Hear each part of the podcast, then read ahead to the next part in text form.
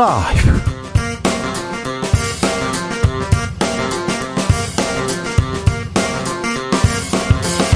2023년 9월 15일 금요일입니다. 안녕하십니까. 주진우입니다. 문재인 전 대통령을 악마 간첩이라고 했던 신원식 국방부 장관 지명자. 오늘은 출근길에서 9.19 합의는 폐기되는 게 바람직하다는 입장을 밝혔습니다. 문재인 전 대통령 생각 궁금합니다. 더불어민주당 윤건영 의원에게 들어보겠습니다. 전국 철도 노조가 철도 노조가 어제부터 파업에 돌입했습니다. 열차 운행 중지로 발묶인 시민들 많았는데요. 철도 노조는 왜 파업에 나설 수밖에 없었을까요? 현장 목소리 들어봅니다.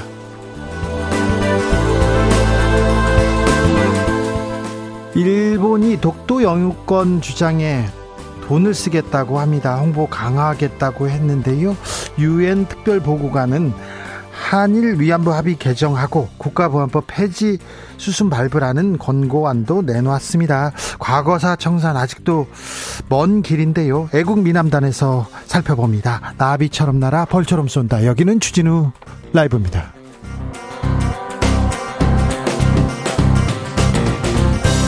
오늘도 자중자애 겸손하고 진정성 있게 여러분과 함께 하겠습니다. 어떻게 지내셨습니까? 한 주 힘들었습니까? 아이고, 나이 먹으니까 힘들어요. 아이고, 아직 청년입니다. 청년. 내일이 청년의 날입니다. 네. 아, 네. 저도 마음은 항상 전형, 청년이에요. 저는 정신연령이 17세에서 멈췄다는 얘기 항상 드리는데요. 아, 마음은 젊은데, 네. 허리가 아파요. 아이고, 머리가 아파요. 그런 사람들 많습니다. 자. 그런데요, 도전하는 사람, 열정 있는 사람이 청년이에요. 그 사람은 늙지 않습니다. 아유, 머리가 머리가 젊으면 그 사람이 청년이죠. 자, 청년 시절 떠올려 보자고요. 자, 내가 했던 도전. 아름다웠던 도전, 무모했던 도전도 좋습니다. 좀 부끄러웠어요. 그런데 아유 하길 잘했어. 자, 나의 도전 얘기 들어보겠습니다. 샵 9730 짧은 문자 50원, 긴 문자는 100원이고요. 콩으로 보내시면 무료입니다. 그럼 주진우 라이브 시작하겠습니다.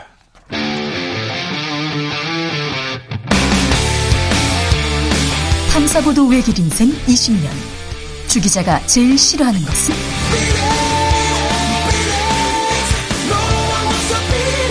이 세상에서 비리와 부리가 사라지는 그날까지 오늘도 흔들림 없이 주진우 라이브와 함께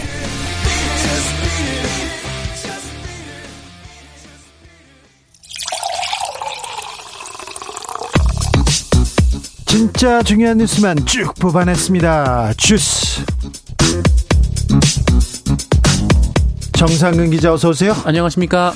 방통위가 뉴스타파 보도를 인용한 언론사들한테 자료 제출하라 요구했습니다. 네, 방송통신위원회는 오늘 뉴스타파의 김만배 인터뷰를 인용해 보도한 KBS, MBC, JTBC의 보도 경위와 이 팩트체크 과정에 대한 구체적인 어, 자료를 제출할 것을 요구했습니다.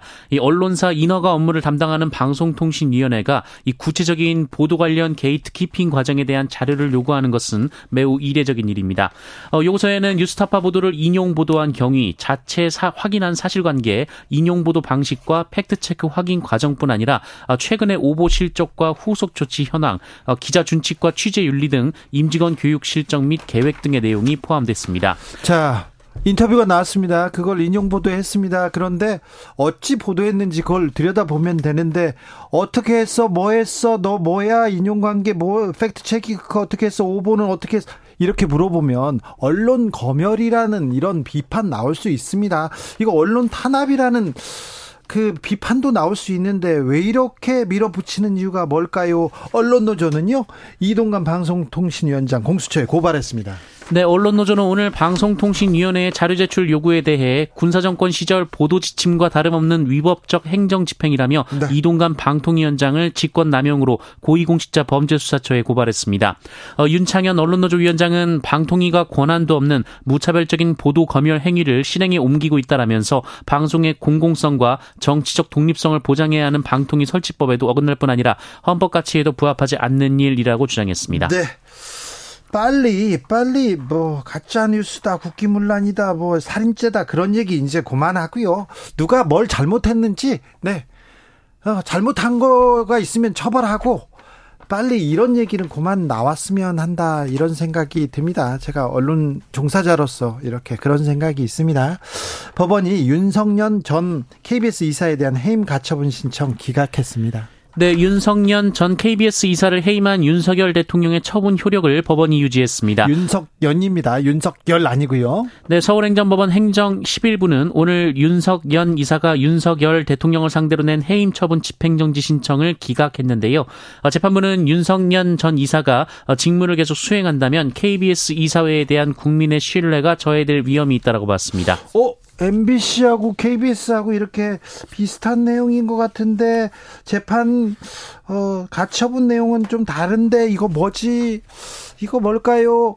잠시 후 2부에서 저희가 네, 자세히 설명해 드릴 테니까요. 쉽게 설명해 드릴 테니까 그것만 보시면 됩니다. 아유, 머리 복잡해 어려워 그러지 마시고요. 네, 주진우 라이브하고 함께 하시면 저희가 깔끔하게 정리해 드리겠습니다.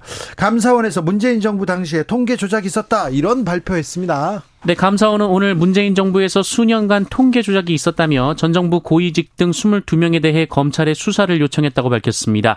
감사원은 앞서 지난해 9월부터 감사관 28명을 투입해 어, 이른바 문재인 정부 통계 조작 의혹에 대한 감사를 벌여왔습니다. 수사 요청 대상에는 장하성, 김수현, 김상조 등 아, 전임 청와대 정책실장 이름 있네요. 아, 김현미 장관 이름도 있는데요. 당사자들은 뭐라고 합니까? 네, 문재인 정부 청와대 참모와 장관 등을 지낸 인사들이 주축이 돼 만들어진 포럼 사의제가 오늘 입장문을 내고 이번 결과 발표의 실체는 전 정부의 통계 조작이 아니라 현 정부의 감사 조작이라고 주장했습니다. 네. 어, 그러면서 철저히 당리 당략을 따른 정치 감사라고도 주장했습니다. 잠시 후에 에... 문재인 전 대통령이 정계에 입문했을 때 당시에 비서로 입문했습니다. 그리고 어, 청와대에서 국정상황실장을 맡아서 윤, 문 대통령을 보좌했던 윤건영 의원한테 이 문제에 대해서 두루두루 물어보겠습니다. 자, 문재인 대통령, 전 대통령은 어떤 생각을 하고 있는지 들어보겠습니다. 음, 국민의힘하고 대통령실이 총선 출마에 대해서 협의했다 이런 보도 나왔는데 또 아니라는 얘기도 나오고 뭡니까?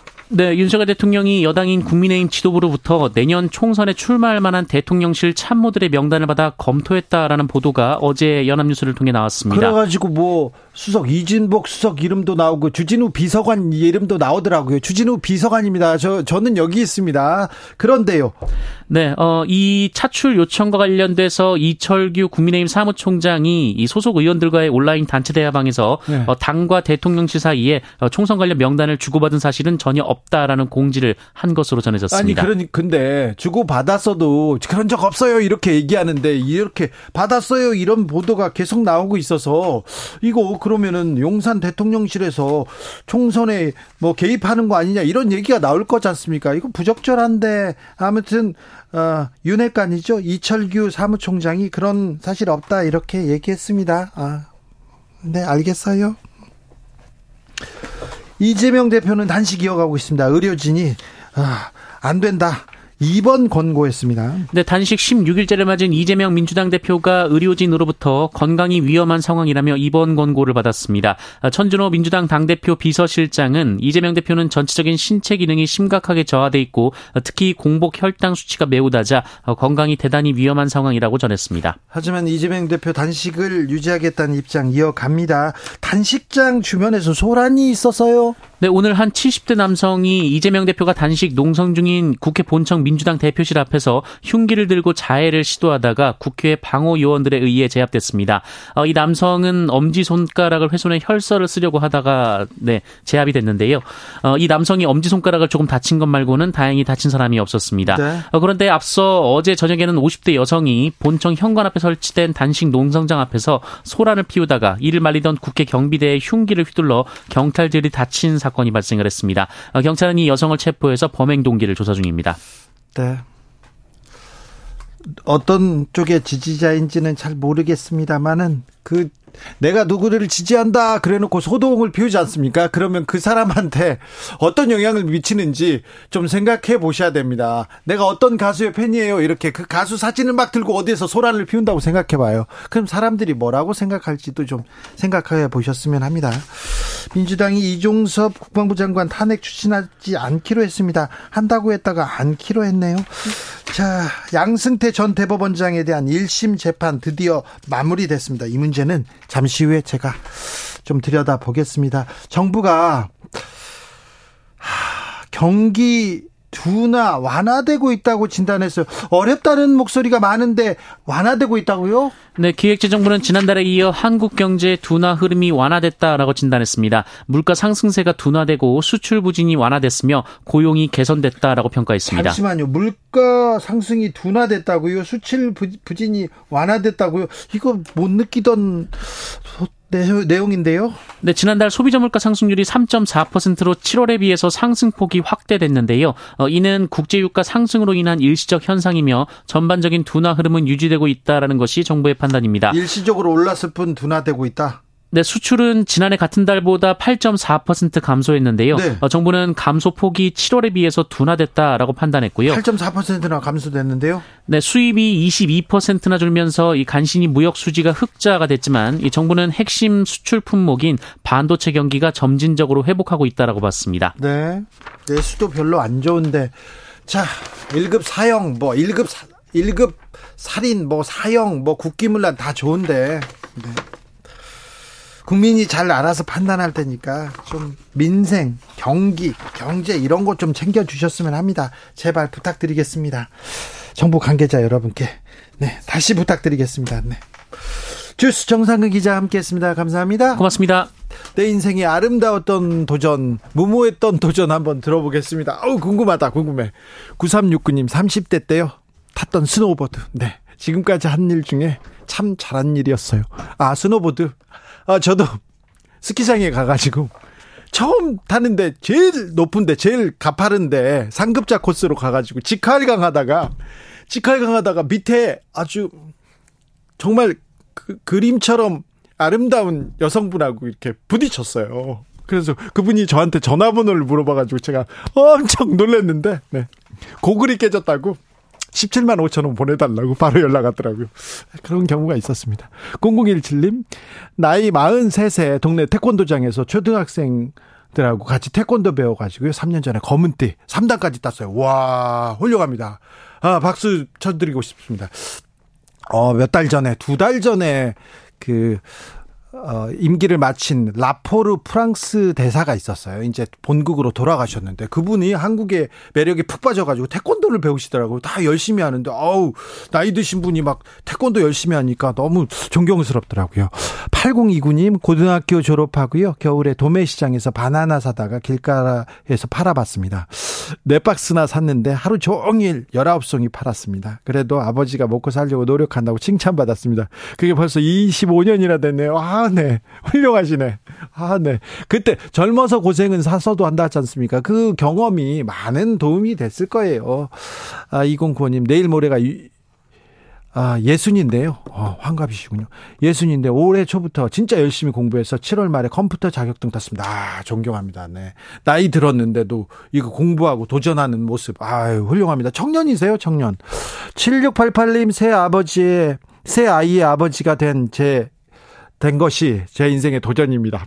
아이들이 다 커서 다들 자신의 길을 찾아가는 나이가 되어 가니까 이제부터 저의 길을 찾아가는 새로운 도전을 하려고 합니다. 응원해 주세요. 아, 응원합니다. 네.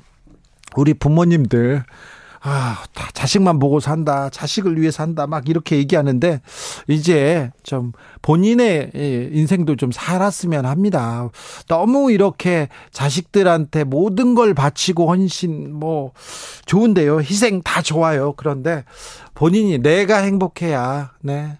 어머니가 행복해야 아버지가 행복해야 아이들도 행복하지 않을까 그런 생각도 좀 합니다. 제가 좀 잘 못해서 그런 생각하는 것지도 몰라요. 네.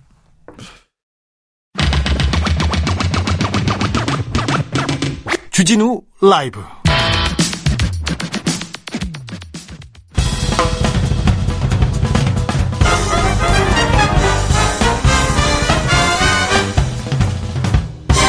훅 인터뷰 모두를 위한 모두를 향한 모두의 궁금증 훅 인터뷰 철도 노조 파업 이틀째입니다.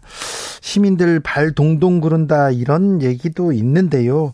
아, 시민들 불편을 무릅쓰고 지금 파업에 나설 수밖에 없는 이유는 뭔지 어떻게 하면 파업이 멈출 수 있는지 물어보겠습니다. 김선욱 전국 철도 노동조합 공공철도 정책팀장 안녕하세요. 안녕하세요. 네. 팀장님, 파업을 하는 이유가 뭡니까?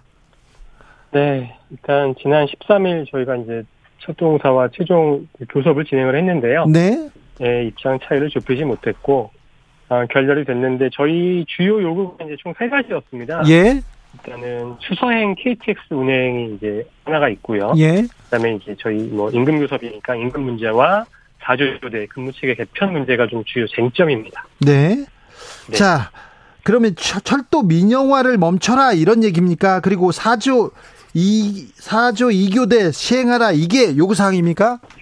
네, 그 그렇긴 한데 이제 몇몇 언론에서는 어쨌든 이번 파업을 뭐 민영화 반대 파업으로 이제 얘기를 하고 있기는 해요. 네.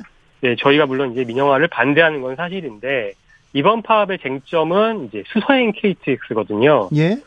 그 이제 9월 1일부터 수서에서 출발하는 고속열차 SRT라고 하죠. 예. SRT가 원래는 이제 경부선하고 호남선만 운행을 했었는데 경전선, 동해선, 전라선 노선을 이제 확대를 합니다. 예. 근데 이제 SRT가 차량이 부족하다 보니까 기존 경부선을 운행하던 열차를 축소를 하고 그 열차들을 이제 다른 노선에 투입을 했어요. 그러다 보니까 이제 부산 지역에 하루 4,300석 가량이 좌석이 줄어버린 거죠. 예.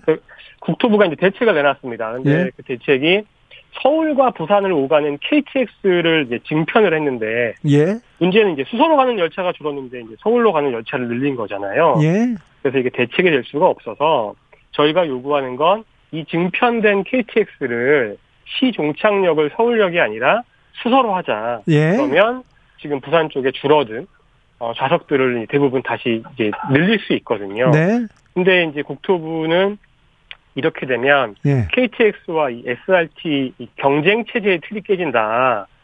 이렇게 얘기해서면서 이제 거부하고 있는 상황입니다. 예. 저희가 볼 때는 시민 편익보다는 경쟁 체제를 좀 선택한 거다 이렇게 보고 있습니다. 네. 자, KTX 철도 노조에서는 그렇게 얘기하는데 SRT 측에서는 뭐라고 합니까? SRT 쪽에서도 노조가 있습니까? SRT도 노조가 있고요. 네. 네, 근데 뭐, 그 특별히 입장을 내놓거나 뭐 저희가 그런 건 들어본 적이 없습니다. 아, 동의하거나 이렇게 파업을 동조하거나 그러진 않습니까? 음, 그러지는 않습니다. 네. 예. 자, 4조 2교대 전면 시행에 대해서는 어떻게 받아들여야 되는지 저희들은 이 잘 모르거든요. 몇 아, 교대인지도 모르고요. 네. 그 저희가 원래는 이제 그 저희 직원 중에 한 12,000명 네. 다수가 이제 교대 근무를 하고 있는데 네. 3조 그 2교대죠. 이제 원래는 이제 3조 2교대를 하다가 네. 이제 문재인 정부에서 다- 당시에 이제 노동 시간 단축 기조가 있었고 예. 그 흐름에 맞춰서 저희도 이제 4조 2교대로 개편을 이제 했는데 예. 뭐 이미 동종업계는 대부분 4조 2교대를 했고요. 네.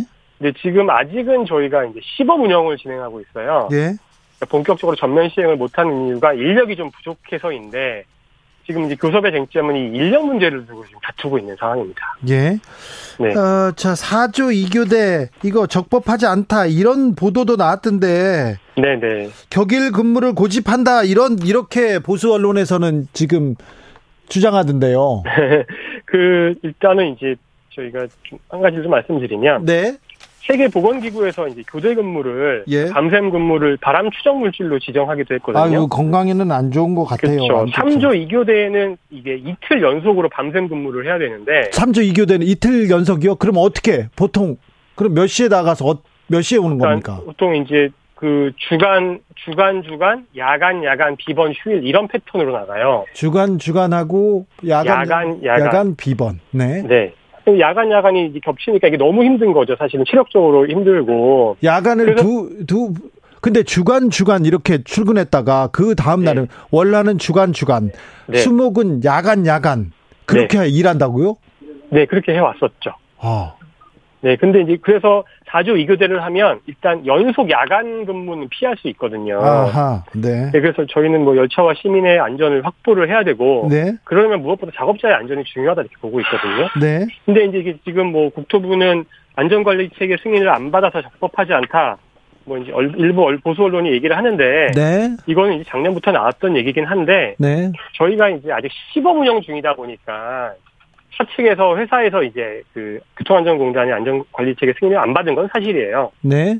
근데 지금은 이제 신청을 했고 예. 몇 개월 후면 이 결과가 나올 거거든요. 네. 그래서 그거는 이제 기다리면 되는데 네. 아까 말씀드린 것처럼 지금 교섭의 쟁점은 그 문제가 아니라 네. 어 지금 본격 그러니까 전면 시행을 위해서는 인력이 필요한데 네. 공사에서는 인력을 채용하지 않겠다 이러고 있어서 지금 문제가 되고 있습니다. 아, 인력 충원이 가장 아, 중요한 쟁점인 것 같은데요. 그렇죠. 그런데 파업 전에 지금 네네. 사측하고 얘기를 좀 해봤을 거 아니에요. 네네. 어, 좀 타협의 여지가 없습니까? 아 이게 일단은 뭐 저희도 안타까운 게 예. 어, 정부에다가 인력을 늘려, 늘려달라고도 해봤는데, 네. 사실은 정부에서는 철도, 철도가 이제 워낙 적자가 많으니까, 오히려 이제 구조조정을 요구하고 있고, 올해도 이제 정원을 줄였어요. 아니, 파, 저기, 철도가 적자가 많으면 그러면 시민이 그 효과, 그 이득을 보는 건데요. 그렇죠. 저희는, 저희가 적, 공기업이 적자를 볼수록, 안 예, 그러면 국민들이, 저희가 뭐 요금을 인상하면 흑자를 볼 수 있겠지만, 네. 시민들을 위해서 이제 사실은 요금을 인상하지 않고 있는 거잖아요. 네. 근데 이제 그 부분도 있지만 지금 저기 문제는 4조 2교대와 관련해서는 지금 정부에서 인력을 충원해주지 못한다고 하니까 그럼 저희가 공사에 얘기한 거는 네. 지금 공사에 있는 정원보다 현원이 좀 부족해요. 예. 뭐 이제 군대를 가거나 그다음에 육아휴직을 하거나 뭐 예. 질병휴직을 하거나 그러면 결혼이 발생하는데 네. 이 한정된 정원 안에서 이 결혼들만 채용을 해도 예. 전면 시행이 가능한 조건이거든요. 아하. 근데 이제 이렇게 되면 비용이 증가하니까 네. 정부 눈치를 보고 못 하는 거죠. 예. 그래서 결국에는 이 문제의 핵심은 철도공사가 이제 계속 지속적으로 적자를 보고 정부로부터 이 구조조정 압박에 시달리고 있다. 네. 이 원인을 거슬러 올라가다 보니 고속철도를 분리시켜 놓은 이후부터 저희가 적자로 돌아섰거든요. 고속철은 저기 흑자입니까? 유일하게 철도에서 흑자가 나는 거는 고속철도밖에 없습니다. 그래요. 예, 그런데 이 고속철도를 SRT로 분리시켜 놓으니까 예. 2017년부터 철도가 적자로 돌아섰고 예. 그 이후로 이제 계속 이 적자 압박에 시달리다 보니까 이렇게 이제 근무 체계 개편까지도 영향을 받고 있는 상황이죠. 네. 아무튼 파업이 길어지면 시민들의 불편이 네. 커질 것 같은데 어, 시민들 불편도 좀 예상했죠. 어느 정도라고 보십니까? 네, 저희가 이제 철도 같은 공기업은 필수 공익 사업장으로 분류가 돼서요. 파업을 예. 하더라도 필수 근무자를 남겨놓고 파업을 들어가야 돼요. 예. 이제 그 근무자들이 일을 하니까 두- 통상 운행률이 뭐 차정도로 다르긴 하지만 보통 60% 이상 운행률을 유지해야 되는데 네.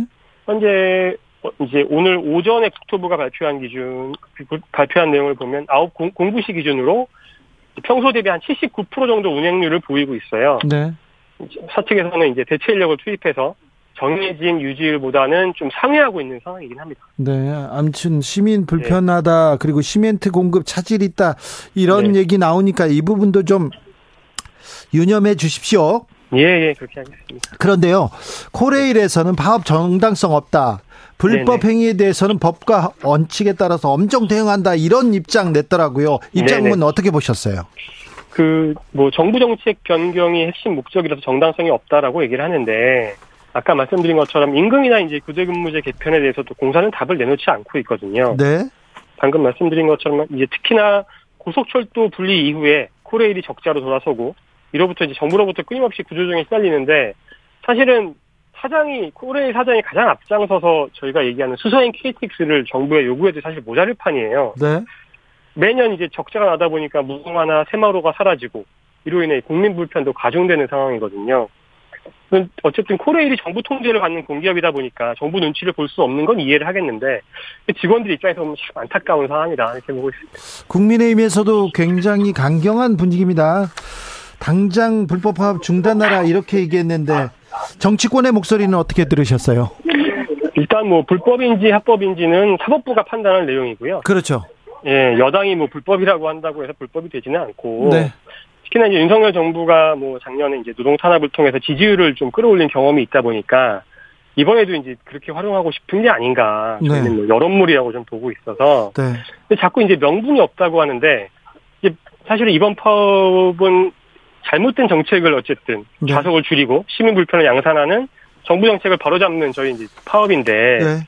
요약해서 경쟁 체제를 유지할 거냐, 네. 아니면 시민 편익을 확대할 거냐 이 싸움으로 보고 있습니다. 예.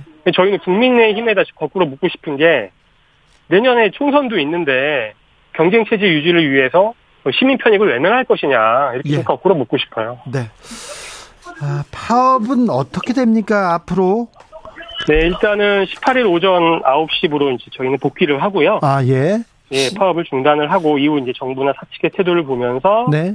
추가적으로 저희가 뭐 어떤 대응을 고민할 생각입니다. 일단은 어, 복귀할 테니까 복귀할 테니까 대화에 나서라 이렇게 얘기하시는 거죠? 아, 그렇죠. 일단은 네. 중단을 하고 뭐 대화를 한 번 더 촉구를 하고 예. 만약에 끝까지 이제 대화를 외면한다고 하면 네. 저희 이후 계획들을 다시 한번 고민할 예정입니다. 마지막으로 사측과 그리고 국토부에 바라는 점 한 말씀 부탁드리겠습니다. 네. 그 다시 한번 강조를 하지만 네. 이번 파업은 그 시- 국토부가 만든 경쟁 체제를 유- 경쟁 체제의 유지냐 아니면 시민 편익의 확대냐의 싸움이라고 생각을 합니다. 예. 국토부는 어쨌든 시민 편익을 외면하고 경쟁 체제를 선택하는 우를 좀 범하지 않기를 바라고요. 네. 다시 한번 노동조합과 대화의 장에 좀 나오기를 이 자리를 빌어 좀 촉구를 합니다. 알겠습니다. 김선욱 공공철도 정책팀장이었습니다. 감사합니다. 감사합니다. 교통정보센터 다녀오겠습니다. 임초희 씨.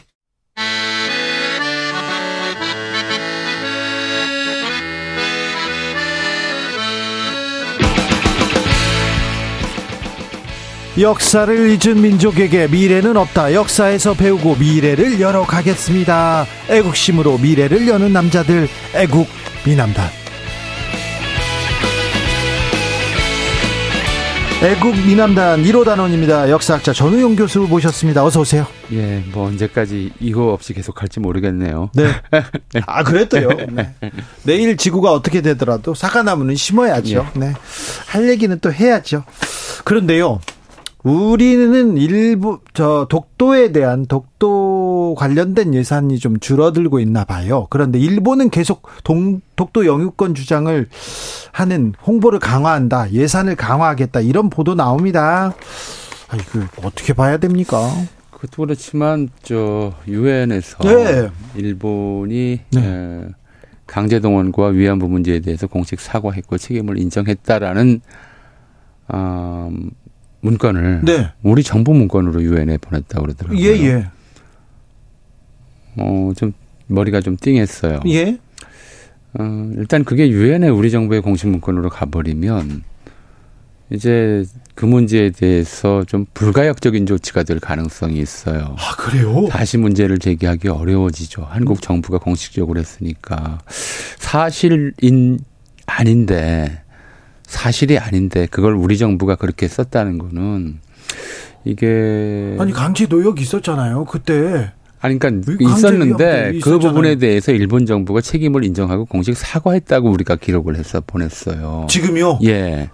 그건 뉴스에 다 나왔는데 못 특별 보셨나 보- 보지? 아니 알죠. 예. 아는데 아주 특별 보고관 얘기를 하시는 거 아닙니까? 예, 특별 보고관이 이제 그 음. 부분에 대해서 일본 정부의 조치가 미흡하고 우리도 거기에 대해서 계속 요구해야 될 게 있는데 네네. 너무 좀 어, 이상하다 이런 식의 좀 보고를 냈는데 네.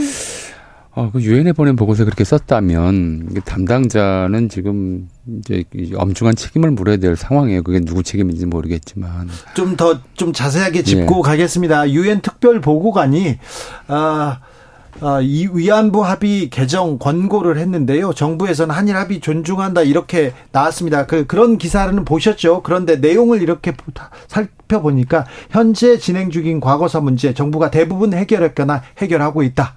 일본 정부는 위안부 피해자들과 강제 동원 피해자들에게 공식 사과를 하고 가해 사실을 인정했다.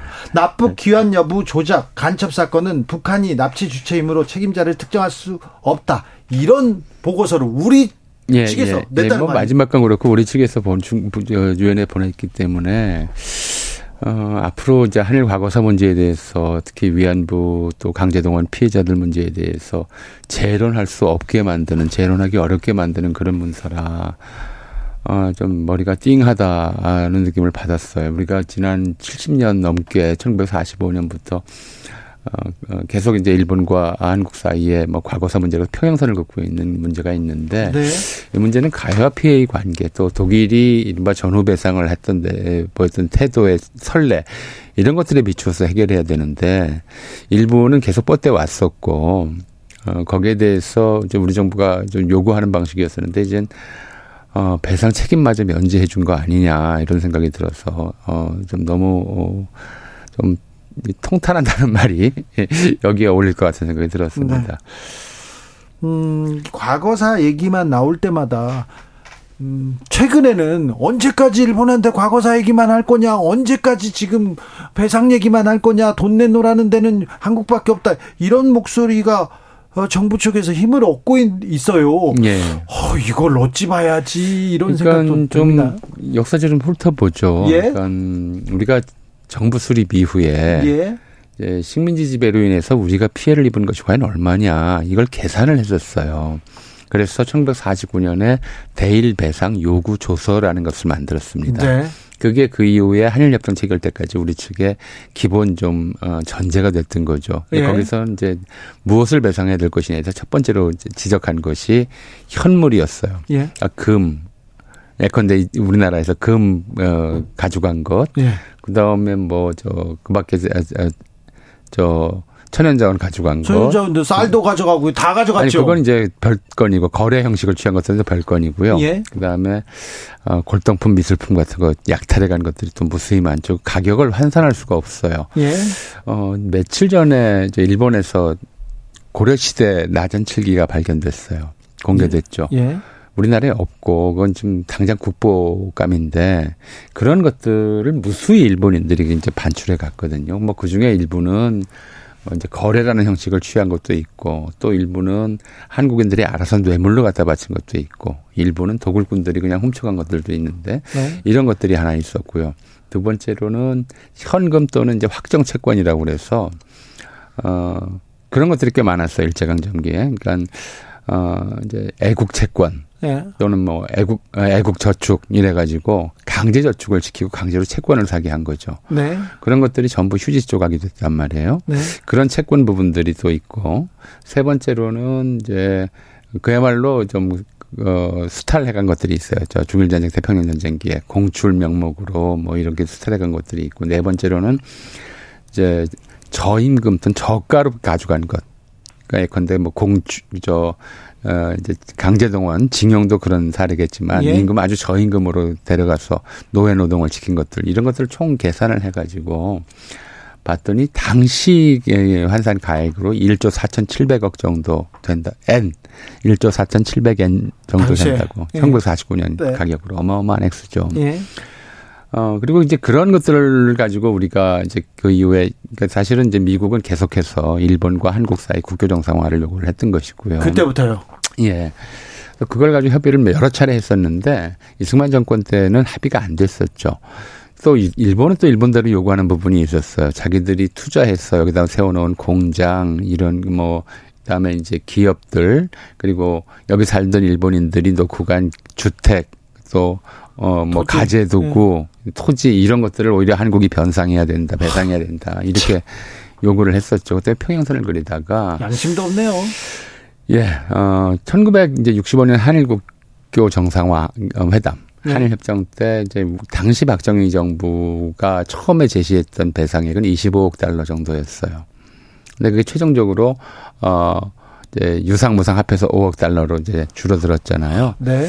그런데 그때 이제 해결되지 않았던 것이 지금 이렇게 말 나오고 있는 일본 민간 기업의 한국인 민간인에 대한 이제 인권 요린이라든가 예. 이제 착취 이런 문제들이었었고 독도 문제는 어 1951년 샌프란시스코 강화회담에서 한국의 원래 영토를 이제 회복시켜준다라고 네. 하는 원칙은 이제 그 전에 정해졌는데 독도 문제는 일본이 계속 그걸 이제 용인하지 않았어요. 왜냐하면 일본이 독도를 자국 영토로 편입한 시점이 관보에 게시한 시점이 1905년 러일 전쟁 중이었어요. 음. 러일 전쟁 중이었고 그 전에 이제 우리는 우리 관보에 독도가 우리 땅이라고 해놨었는데, 그러니까 한국뿐만 아니라 전 세계적으로 보자면 일본 제국주의 침략 과정에서 식민지로 획득한 영토는 다시 원 돌려줘야죠. 돌려줘야 되는데 돌려줘야죠. 1905년 시점은 이미 이제 일본이 한국을 사실상 강제로 점령하고 네, 있는 네. 상태였기 때문에 제국주의 침략 과정에서 이제 먼저 빼앗은 그런 용도에 해당한단 말이에요. 네. 1894년에 중국으로부터 타이완을 빼앗은 것처럼 예.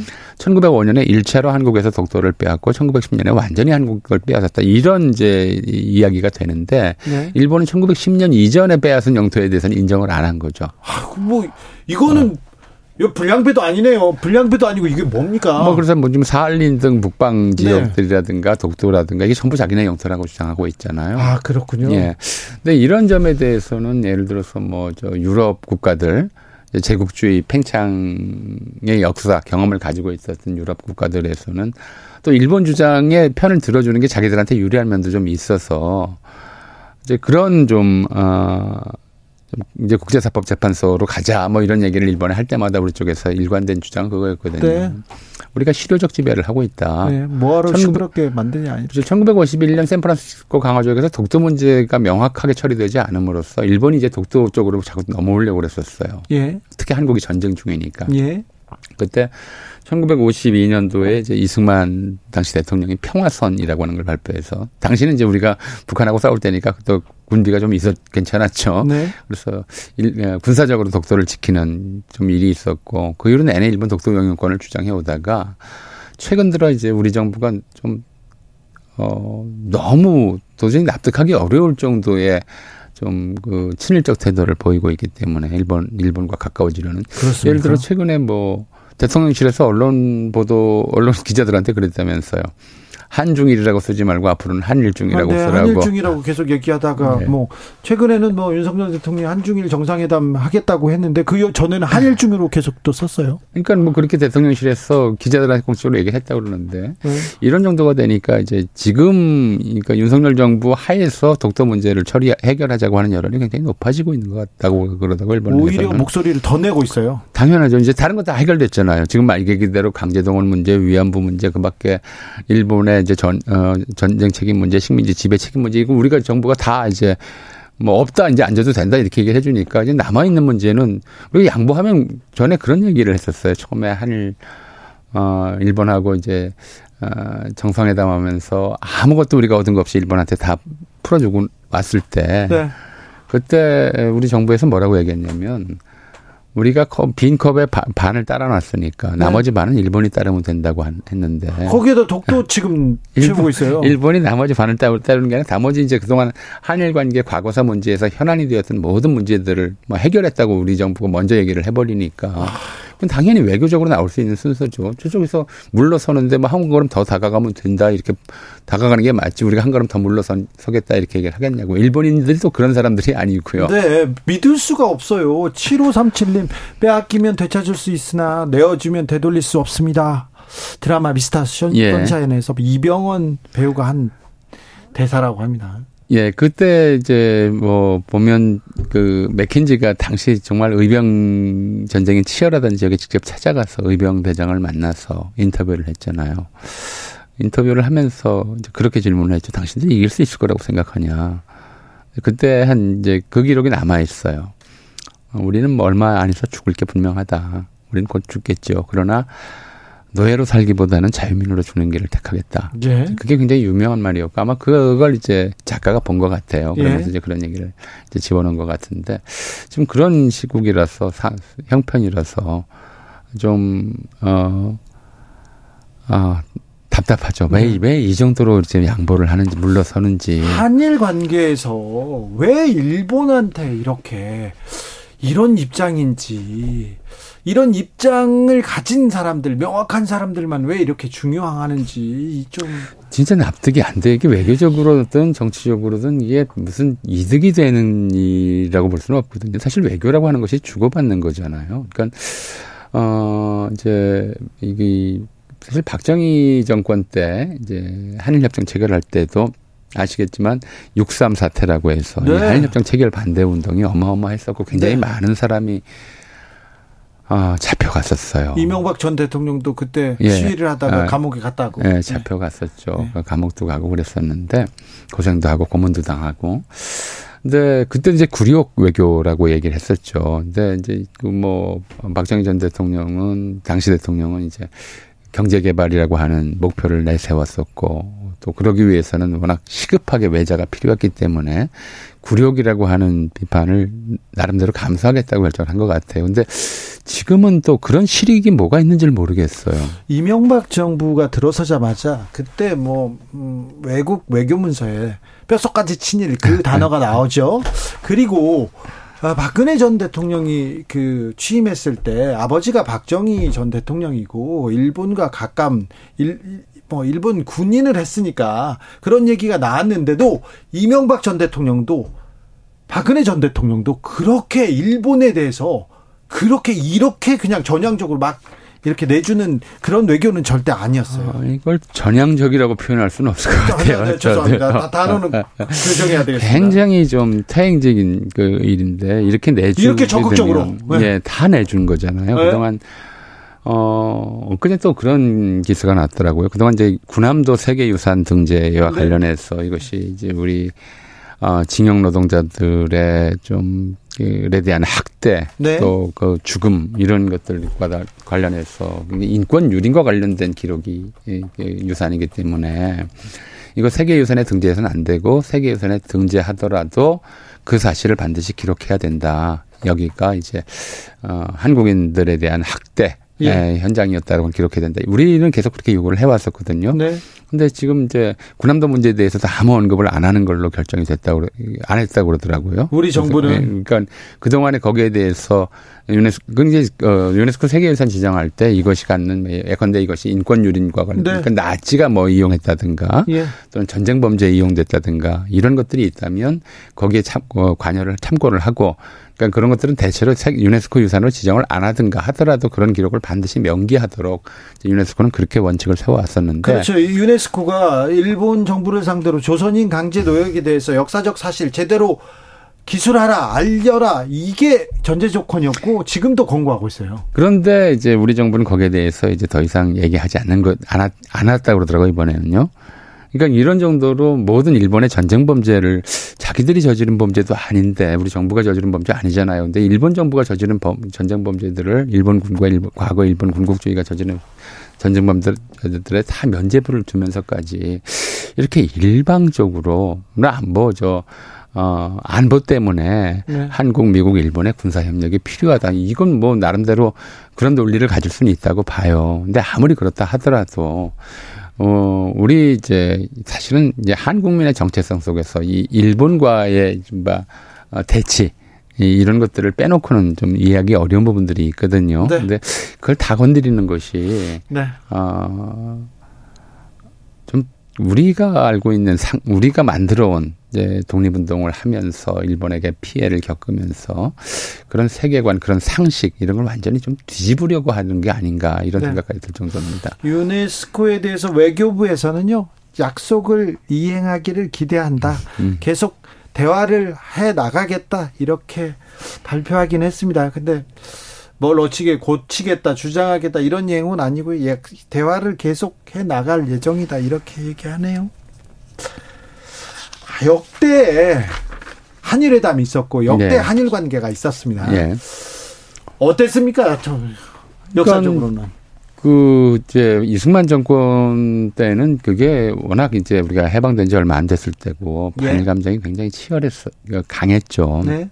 사실 몇 가지 좀 에피소드가 있어요. 그러니까 이제 이승만 막 이제 그 유교가 나고 정부가 부산으로 이제 임시 수도로 내려갔을 때 그리고 낙동강 방어선이 위태롭다는 얘기가 나왔을 때 네. 일각에서 일본의 망명 정부를 건설하자라고 하는 얘기가 예. 있었어요. 그러니까 예. 이승만 실제로 이제 망명 정부를 건설하기 위해서 일본하고 의사를 타진하고 했었죠. 그래요? 예. 근데 이제 그 이승만 당시 대통령은 이제 이건 최후의 수단이다. 네. 이제 이건 도저히 한국인들의 정서로 받아들일 수 없을 것이다라는 것이었고요. 두 번째 메가더 사령부하고 이제 당시 일본 이제 어, 정치인들하고의 좀 교섭이 있었어요. 네. 어, 일본군이 참전할 테니까 일본 재무장 시켜주면 일본군이 참전할 테니까 대신에 한반도에 대한 일본의 그 지배권을 다시 승인해달라. 아이고. 아, 이렇게 요구한 적이 있었고, 메가더는 그것까지는 아니더라도 일단 일본군 참전은 긍정적으로 생각을 했어요. 가까우니까. 예. 왜냐하면 이 사람들이 태평양 전쟁의 전쟁, 전투 경험도 풍부하고, 예. 어, 미국하고 이렇게 싸웠으면 뭐, 그 중공군이나 북한군하고 싸우는데 유능할 거라고 생각을 했, 던 거죠. 예. 근데 당시 이승만 정부에서는 만약에 일본군이 여기에 상륙하면, 어, 국군이 총불을 거꾸로 돌릴 가능성이 크다. 어. 국군이 인민군 편이 될 가능성이 크다. 예. 그럴 정도로 좀 여론이 그랬기 때문에. 그렇죠. 그래서 이승만 정권 때는 어, 이제, 이 과거 친일파들이 다 많이 살아있고 정관계에 살아있었지만, 이제 노골적인 친일 얘기를 못 했었죠. 그거, 그렇죠. 선을 넘을 예. 수는 없었겠죠. 근데 5.16 나고 나서 일본의, 우리 쪽 분위기도 달라졌고, 일본의 분위기도 달라졌죠. 그때 잘 아시다시피, 이제, 국가재건 최고회의 시, 의장 시절에 네. 일본을 방문했었고요. 네. 박정희 대통령 그, 그때 일본을 방문하고는 재임 중에 한 번도 일본을 간 적이 없어요. 예. 61년도에 일본을 갔고 거기서 만주군관 학교 교장이었던 나고모 신이철을 만나서 큰 절을 올렸다. 선생님 덕분에 제가 오늘 이 자리에 있습니다. 라고 했다는 이야기가 있죠. 그러니까 겉으로는 이제 일본하고의 그 관계가 좀, 어, 뭐 이렇게 어, 가깝게 보이지는 않았지만, 지금 그 정서적으로는 좀 그랬던 거예요. 그래서, 어, 박정희 대통령 취임할 때, 예. 대통령 취임할 때 일본에서 오노 반복구라고 하는 사람이 이제 특사로 와요. 특사로 오면서 했던 얘기가 또 난리가 났죠. 예. 그래서 특사로 가는 기분이 어떻습니까 했더니 아들의 잔치에 가는 것 같아서 무척 기쁘다. 그러니까 뭐 이제 당시에 이제 일본인들은 네. 박정희 5.16 군사정변 나고 나서 박정희 정권이 컸어요. 들었을 때 이제 그동안의 한일 간 문제들이 다 해결될 거다라고 이제 기대를 했고 네. 특히나 이제 한국에 살다가 일본으로 돌아갔던 어쩔 수 없이 귀환했던 이런 일본인들은 이제 한국에 두고 온 집과 가재도구 재산 다시 찾을 수 있을 거라는 기대감에 들떠 있었죠. 아, 그래요? 예, 실제로 이제 그래서 어, 한일국교 정상화 이후에 상당히 많은 이제 일, 한국에서 태어나서 일본으로 갔던 일본인들이 초기 관광객으로 굉장히 많이 왔어요. 네. 그런 만큼 이제 기대감이 컸었고 그랬는데도 이제 6.3 사태 나왔고 또 한일국교 정상화 이후에 이제 이런저런 문제들이 있어서 가깝긴 했지만 뭐 한일 정상회담이 이루어지지는 않았죠. 네. 그리고 전두환 정권 때 이제 처음으로 예. 어, 이제 대통령 자격으로 일본을 방문한 최초의 대통령이 정, 전두환이었어요. 네. 83년도 어 이제 일본에 갔고 그때 아, 일본 전황이 통석의염 이걸 우리는 사과로 이해를 했는데 그냥 좀 어, 안타깝다. 네. 옛날에 뭐 이렇게 불행한 관계가 있어서 나도 기분이 별로 마음이 좋지는 않다 이런 정도 표현인데 네. 그걸 받아왔었고요. 김영삼 정권 때 가장 좀 일본이 전향적인 태도를 보였죠.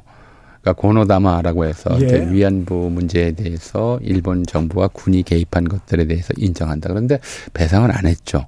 그리고 강제동원 문제에 대해서는 언급조차도 안 했어요. 네. 그렇, 그렇다 하더라도 93년도 고노다마와 95년도 무라야마다마가 일본이 보인 가장 전향적인 네. 좀 태도였었고, 근데 그거를 이제 항구하기 위해서는 이제 위안부 문제라든가 또 강제동원 문제에 대해서 일본 정부 또는 기업 이런 쪽의 배상 책임 문제들을 후속 조치로 좀 마무리를 지었어야 했는데 그게 네. 안 되는 과정 안 된 것이 안 된 데다가 일본이 이제 그 이후로 이른바 잃어버린 20년의 뒤쪽으로 좀 어, 배치되면서 이른바 우경화 또는 보수화가 심각해졌죠. 그래서 아베 정권 때는 그런 얘기를 했잖아요. 그러니까 고노다마 취소할 취소하고 무라야마의 사죄, 네. 사죄도 취소해야 된다고 하는 이제 자민당 내에 또는 일본 극우 세력 내의 여론이 높았었고. 예. 근데 그렇다 하더라도 지금 이제 시간이 두 가지 흐름이 다 있는 거잖아요. 일본 내에서는 과거의 침략 행위에 대해서 사과해야 된다. 대표적으로 얼마 전 이제 관동 대학살 100주년 때 네. 일본 내에 뭐한 천명이 모였다고 그러더라고요. 네. 그걸 이제 반성하고 네. 한국인들을 추모하는 일본인들이 한 천명이 모일 정도로 일본 내에 양심적인 사람들도 있기 때문에 일본의 양심이 살아날 때까지 이 문제들을 좀 계속 가져가는 것도 이제 방안이었는데 지금 이제 일본인들이라고 우리가 통칭하지만 일본의 극우파 주장에 너무 이제 힘을 실어줬고 그들의 요구를 다 받아준 꼴이 되어서 왜 한국 정부가 그러니까요 꼴이 되어서 어, 앞으로 이 문제들을 이제 뭐 대부분 이제 에, 그 생존자는 이제 거의 안 남은 그런 상태가 됐습니다만 직접적인 피해자들은 이렇게 처리함으로써 어, 이제는 어떤, 앞으로 이제 이런 문제들에 대해서 얘기하기 어렵게 되게 됐다. 이제 이런 좀 생각이 들어요. 그래서, 그리고 뭐 아까 그런 말씀 하셨습니다. 너무 이제 가까워지다 보니까 한중일이라고 우리가 관행적으로 부르던 말조차 한일중으로 부르자고 하잖아요. 그럼 앞으로 어떻게 되겠어요? 교과서에 청일전쟁, 중일전쟁, 러일 전쟁 이거다. 그러게요. 일청 전쟁, 일로 전쟁, 일중 전쟁. 일본은. 항상 끝에 있었잖아요. 그렇죠. 교과서에도 그렇게 배웠는데. 네, 그렇게 바꾸, 바꿔야 되지 않겠어요? 지금 아니, 이전 시기라면. 아니 그건 아니죠.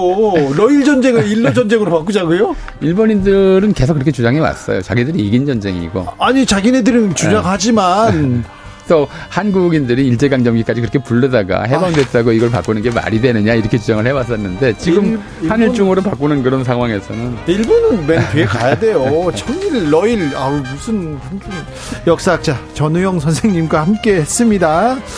감사합니다. 네.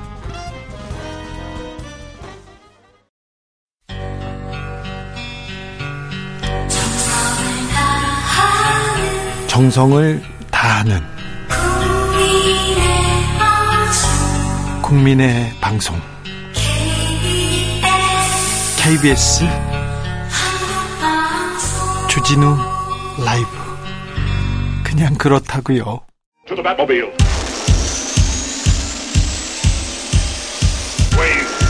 Energy. 주기자의 1분 오늘 사법농단 양승태 전 대법원장에게 검찰이 지- 징역 7년 구형했습니다. 검찰은 법관이 법관의 재판 독립을 보장해야 할 사법행정권자가 특정 판결을 요구하거나 유도했다. 재판 독립 환경 파괴했다고 했습니다. 양승태 전 대법원장이 음, 무려 47개의 범죄 혐의로 2019년 2월 구속됐습니다. 그리고 기소돼서 재판 받아왔는데요. 상고 법원 도입을 위해서 청와대의 지원을 받을 목적으로 일제 강제 동원 피해자 손해배송 등에 부당하게 개입한 혐의 받았습니다. 옛 통합진보당 의원 소송 연세훈 전 국정원장 재판에도 개입했습니다. 검찰은 재판 담당 법관을 접촉해서 재판 결론에 따른 사법부의 유불리를 이렇게 환기시키면서 특정 판결 요구했다. 아니면 유도했다. 법관 독립이라는 헌법적 가치는 철저히 무시됐고 당사자들은 공정한 재판을 받을 권리를 침해받았다고 지적했습니다.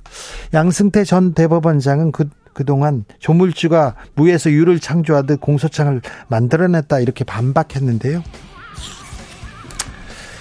제가 20년 넘게 취재를 했는데 이보다 엄중한 범죄는 없었어요. 판사들이 자신들의 이익을 위해서 재판 유무죄를 거래를 합니다. 사법농단이야말로 국기문란입니다. 가장 사악한 범죄이고 반국가 범죄입니다. 최후의 보루 사법부의 신뢰를 땅에 떨어뜨린 중차대한 범죄입니다. 그런데요, 정치권이 중요합니다. 이 중대 범죄가 김만배 인터뷰보다 중요하지 않다는 말인지 막말도 없습니다. 신기합니다. 주기자 1분이었습니다. 아, 이 얘기를 왜 안 하는지 모르겠어. 아, 이 중요한 문제를 국카스테 어서 말을 해.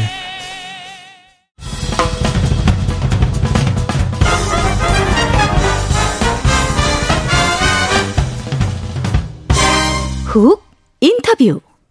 훅 인터뷰 이어가겠습니다. 신원식 국방장관 지명자, 네. 악마라고, 악마라고 이분을 지칭했어요.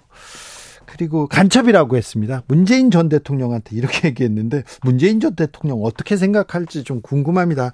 그리고요 지금 이명박 정부 7년 차인지 문재인 정부 7년 차인지 지금 정치권에서 뒷말이 무성합니다.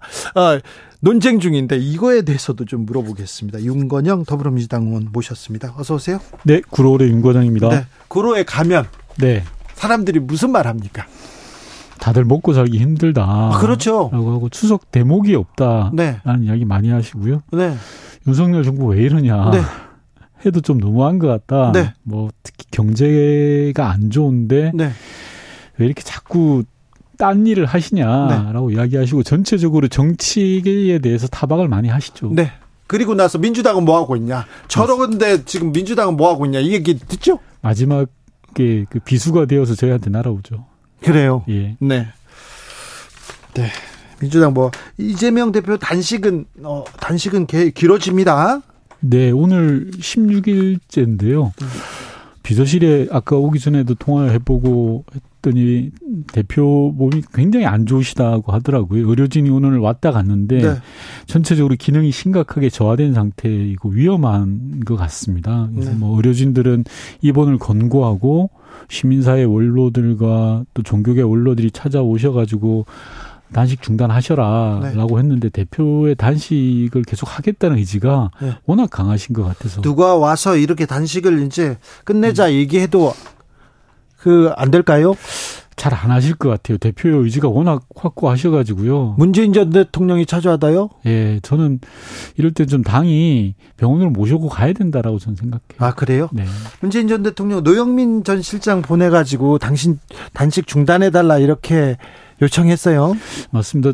어, 문 전 대통령께서도 이재명 대표의 건강이 걱정되시죠. 네. 그래서 어, 직접 비서실장이었던 노영민 비서실장을 보냈습니다. 네. 그래서 좀 단식을 중단하시는 게 좋겠다라고 했는데 대표 의지가 워낙 강하신 것 같아요. 윤석열 정부의 막무가내 국정 운영에 대해서 맞설려면 목숨을 걸고 해야 된다라는 말씀을 하셨다 그래요. 네. 근데 제가 볼 때 제대로 싸우기 위해서라도 네. 어, 건강이 제일 중요하기 때문에 단식을 중단하시는 게 어떨까라는 네. 그런 말씀 드리고 싶어요. 어, 문전 대통령 9월 19일 날은 서울에 오시죠. 아직은 최종 확정돼 있지 않고요. 아 그래요? 예, 주최하는 단체에서 어, 토론회 기념식에 초청을 한 상태입니다. 네. 대통령께서 좀 지금 고민 중에 있는 그런 상태입니다. 그렇습니까? 네. 자, 문 대통령 얘기 좀 더 하겠습니다. 문 전 대통령이 박민식 보훈부 장관 고소했습니다. 네. 음, 고소장을 꺼내기까지 아, 이분 신중한 분으로 또 이렇게 정평이 나 있는데 고소한 이유가 뭐? 제가 이제 실무자들이 쓴 고소장을 보고 네. 대통령이 한 문단을 수정해서 넣으셨어요. 네. 어, 직접 본인이 작성하셔가지고 그게 어떤 내용이냐고 하면 부친의 명예를 훼손했다고 내가 고소하는 게 아니다. 네.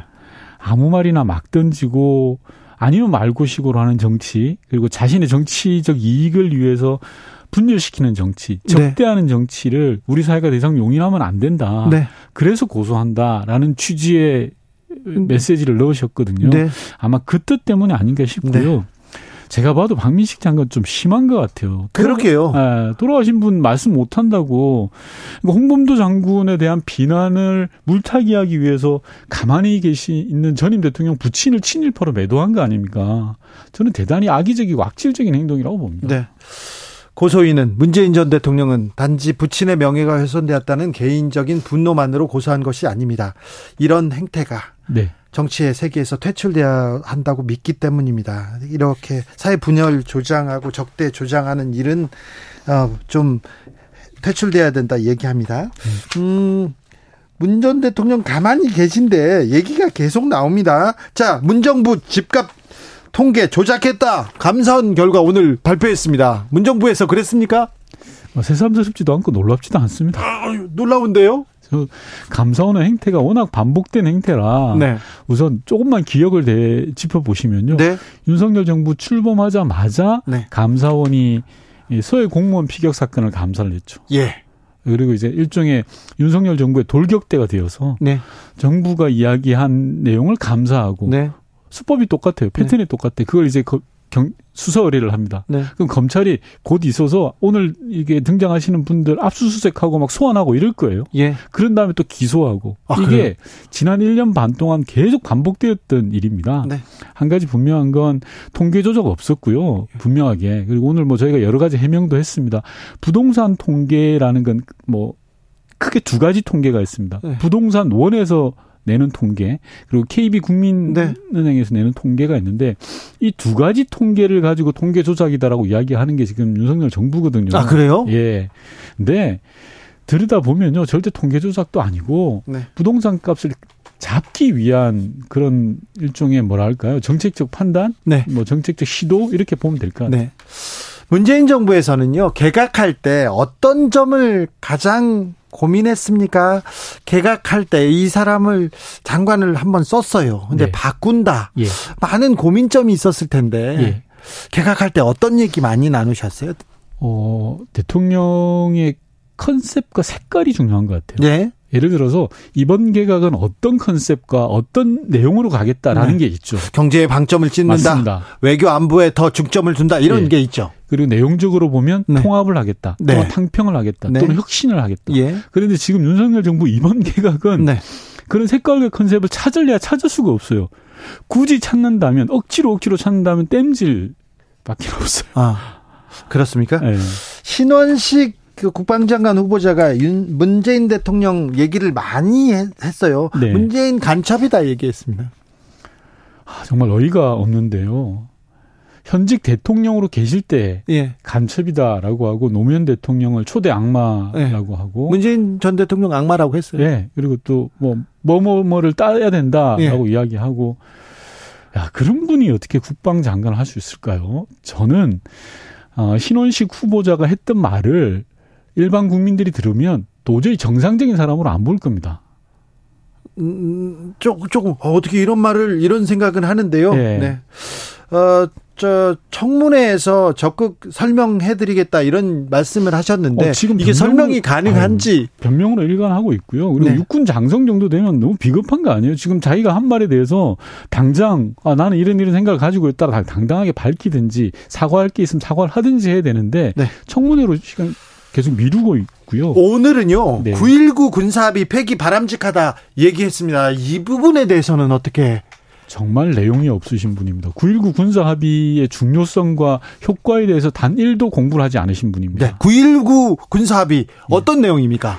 쉽게 말씀드려서요. 네. 우리가 휴전선이라고 합니다. 네. 전문 용어로 MDL선이라고 하거든요. 네. 남북이 경계돼 있는 선. 네. 이걸 2km 면 2km, 네. 5km면 5km, 10km면 10km 이 사이에는 네. 예, 근데 상호간에 적대적으로 볼 수 있는 건 하지 말자라는 아, 네. 겁니다. 네. 쉽게 말하면 포문을 열어놓지 말자. 예. 대포의 포문을 열- 닫아놓자. 네. 그러면 쏠 때 아무래도 시간이 오래 걸리지 않겠습니까? 그렇죠. 헬기를 띄우지 말자. 예. 쉽게 말하면 예. 뭐 20km 내에서는 헬기를 띄우지 마라고 합의를 한 거예요. 자 예를 들어서 포문을 열어놓지 말고 예. GP를 철수하고 예. 헬기를 띄우지 말고 하게 되면 어떤 효과가 발생할까요? 긴장이 사라지고 평화의 완충지대가 생기는 당연하죠. 원래대로인 비무장지대가 만들어지는 겁니다. 네. 그래서 어, 9.19 군사합의가 있기 전 10년 동안에는 270여 번의 에, 크고 작은 네. 분쟁과 갈등이 있었어요. 네. 휴전선에서는. 네. 그런데 9.19 군사합의가 있고 난 이후로는 딱 한 번 정도밖에 없었어요. 아하. 이런 걸 왜 없앱니까?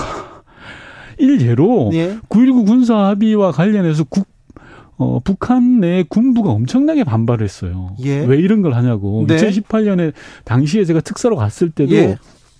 김정은 위원장이 실제로 그렇게 이야기를 합니다. 이 우리 부- 군 내에서 이런 게 너무 반발하고 네. 있다라고 하는데 남북 양 정상 간의 합의로 군 9.19 군사 합의가 이루어진 거거든요. 예. 그걸 왜 없애요? 네. 전좀 공부 좀 하셨으면 좋겠어요. 네. 아무튼 이 굉장히 중요한 그 합인데 네.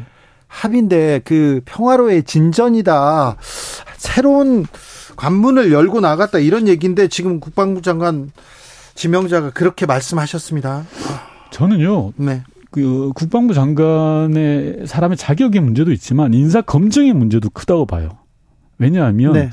어, 진행자께서 말씀하신 장관급 인사들은 인사 검증을 치밀하게 하거든요. 네. 저희 때만 해더라도 200문항이 넘는 문항을 다 체크를 합니다. 네. 만약에 이 국방부 장관 후보인 신영실 후보에 대한 이런 내용들을 네. 인사검증단, 법무부 한동훈 인사검증단이 몰랐냐, 네. 아니면 알고도 지명한 거냐, 네. 라는 건 따져야 됩니다. 네. 몰랐다도 문제고 알았고도 지명했다면 더 큰 문제죠. 네. 사실은. 신흥식 지명자 오늘은요 해병대원 순직 사건에 대해서 안타깝지만 네, 손잡고 가다가 웅덩이에 푹 빠져서 죽음을 당했다. 이게 여덟 명의 징계자가 낼 만큼 어마어마한 군의 과오냐 이런 얘기를 했더라고요. 그게 우리 군 50만 현역 장병을 이끌어가는 국방부 장관이 해야 될 말입니까? 그 말을 듣는 자식을 군에 보낸 부모의 입장은 어떻겠습니까? 네. 국가를 위해서 헌신하고 국가를 위해서 희생하라고 군에 보냈는데 네. 가다가 푹 빠져가지고 죽은 걸 어떡하냐라는 식으로 그렇게 무책임하게 이야기하는 사람을 어떻게 저는 국방부 장관 후보로 임명하는지 모르겠어요. 지명하는지 모르겠어요. 장병 하나가 죽었다지만 어떤 사람한테는 이 장병이 모든 것이에요. 그럼요. 절대이고 이게 이런 말을 아, 네. 이거는 좀 그렇습니다. 유인천 장관 지명자는 어떻게 보십니까? 사람 안 바뀌어요. 네. 사람 잘 바뀝니까? 네. 안 바뀌죠. 네, 사람 안 바뀌어요. 네. 연세가 드시고 뭐 이런 거 떠나서 사람 안 바뀝니다. 네. 막말 장관이고요. 네. 블랙리스트에 배후에 있었다라는 의혹을 받고 있잖아요. 예. 절대 안 바뀝니다. 네. 저는 이번에 윤석열 대통령이 한 인사를 특징을 딱 꼽으라고 하면 재활용 내각 같아요. 재활용이요. 예. 네.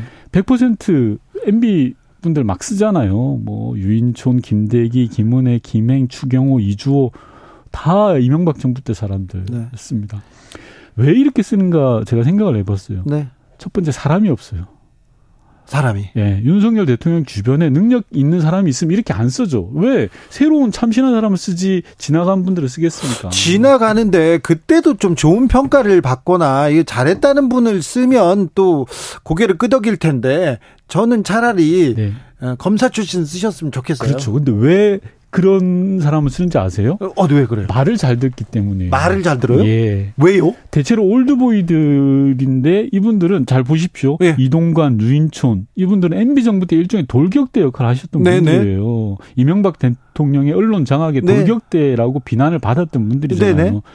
지금 윤석열 대통령에 필요한 건 일종의 돌격대라고 보시는 것 같아요. 대통령이. 지금은 싸울 때라고 네. 보시나요? 예. 그러니까 그리고 제가 여러 차례 말씀하는데 검사 검찰총장을 하셨잖아요. 네. 검사들은 검사 동일체라는 게 있습니다. 그렇죠. 상관의 명령이 절대 상명하복. 장관 동일체, 내각 동일체라는 생각을 갖고 계신 건 아닐까? 아. 라는 생각하는 겁니다. 그런 의심이 드는 거죠. 네. 왜 이런 사람들만 배치를 하는가라는 걸 생각해 보면 네. 네. 어, 김행 그 여가부 장관 지명자는 굳이 말하면 또 박근혜 정부에서 대변인을 했으니까 어, MB계에서는 거기서는 빼겠습니다. 네. 어, 주진우 라이브는 진실을 중요하게 생각하니까요. 그거는 고치세요. 네. 네. 자, 그런데요. 그러면 자 유인촌, 자 신원식 이런 분들 왜 뭐 그 국민 그 정서에 국민 눈높이에 미달인 사람들이 이렇게 계속 청문회에 올라, 올라오는데 민주당은 이런 사람들 문제 있다고 하는데 문제 있다고 하는데 그럼 청문회 때 잘 막거나 낙마시켜야 되는 거 아닙니까?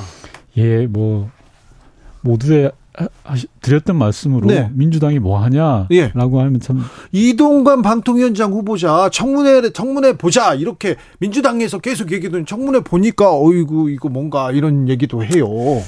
어, 입이 열 개라도 할 말이 없죠. 저희가 윤석열 정부의 폭정을 제대로 막지 못하고 있고 네. 이런 문제 많은 장관 후보자들을 어떻게 하든지 네.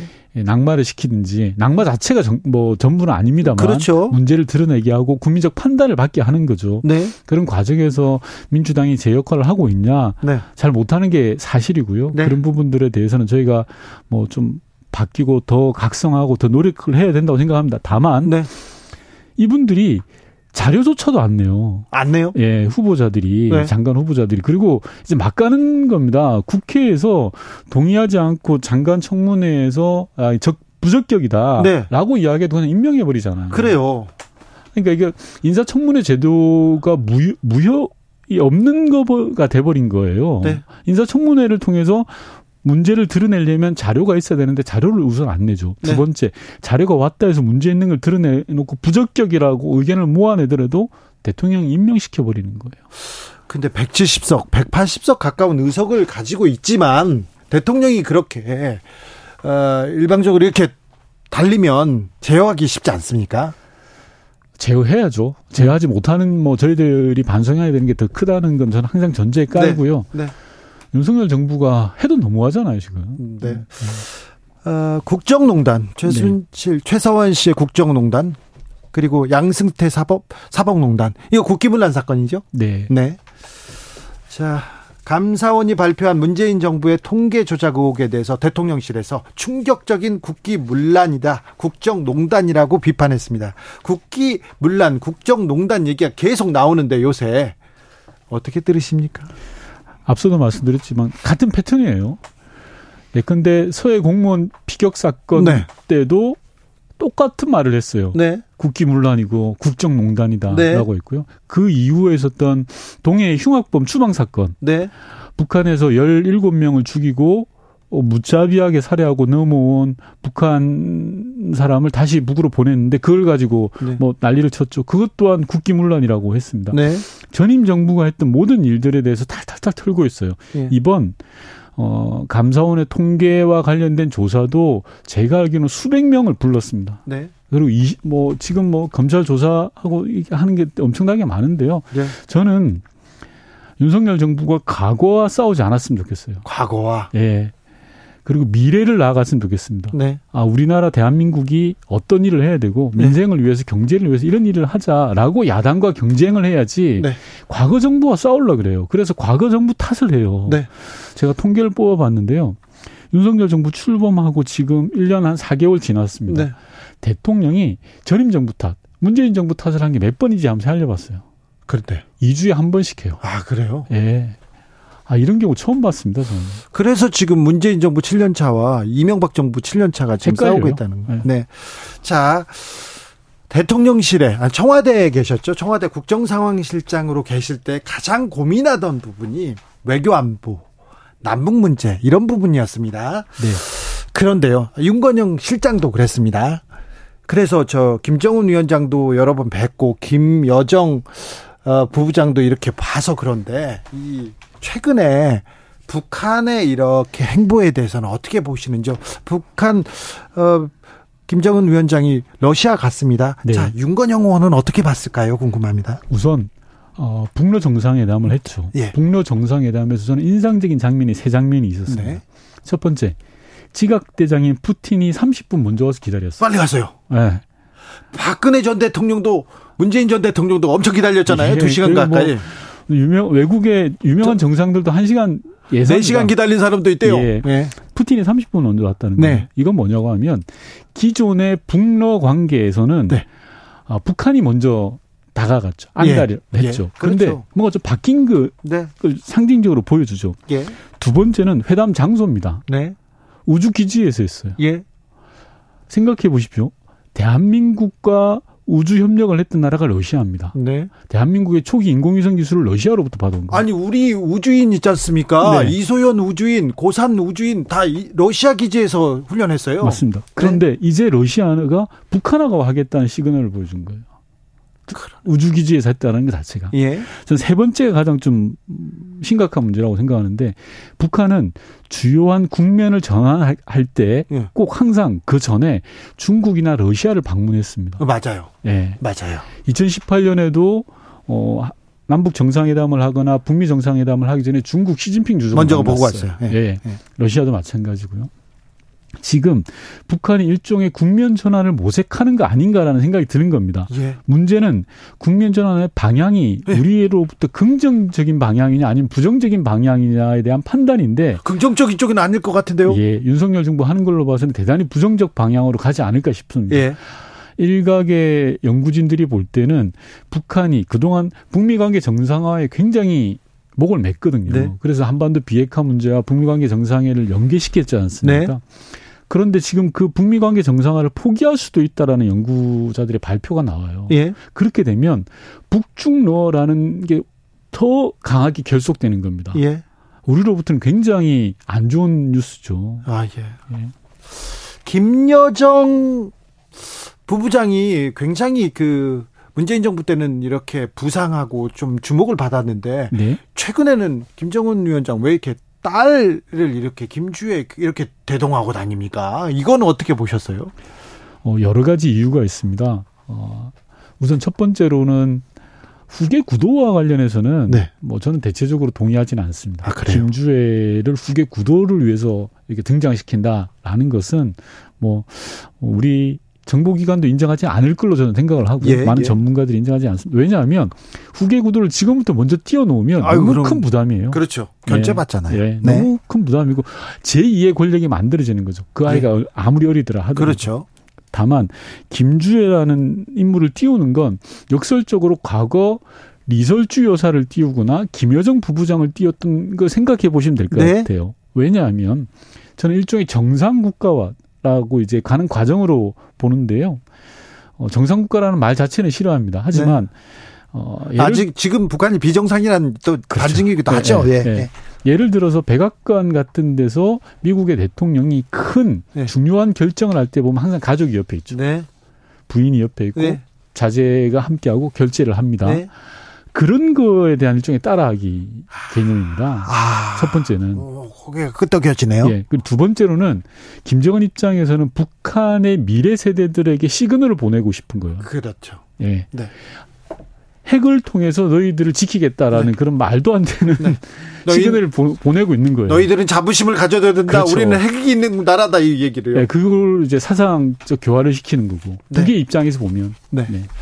여기까지 들을까요? 네. 이모저모 물었습니다. 윤건영 더불어민주당 의원이었습니다. 감사합니다. 네. 정치 피로, 사건 사고로 인한 피로, 고달픈 일상에서 오는 피로. 오늘 시사하셨습니까? 경험해 보세요. 들은 날과 안 들은 날의 차이. 여러분의 피로를 날려줄 저녁 한 끼 시사. 추진우 라이브.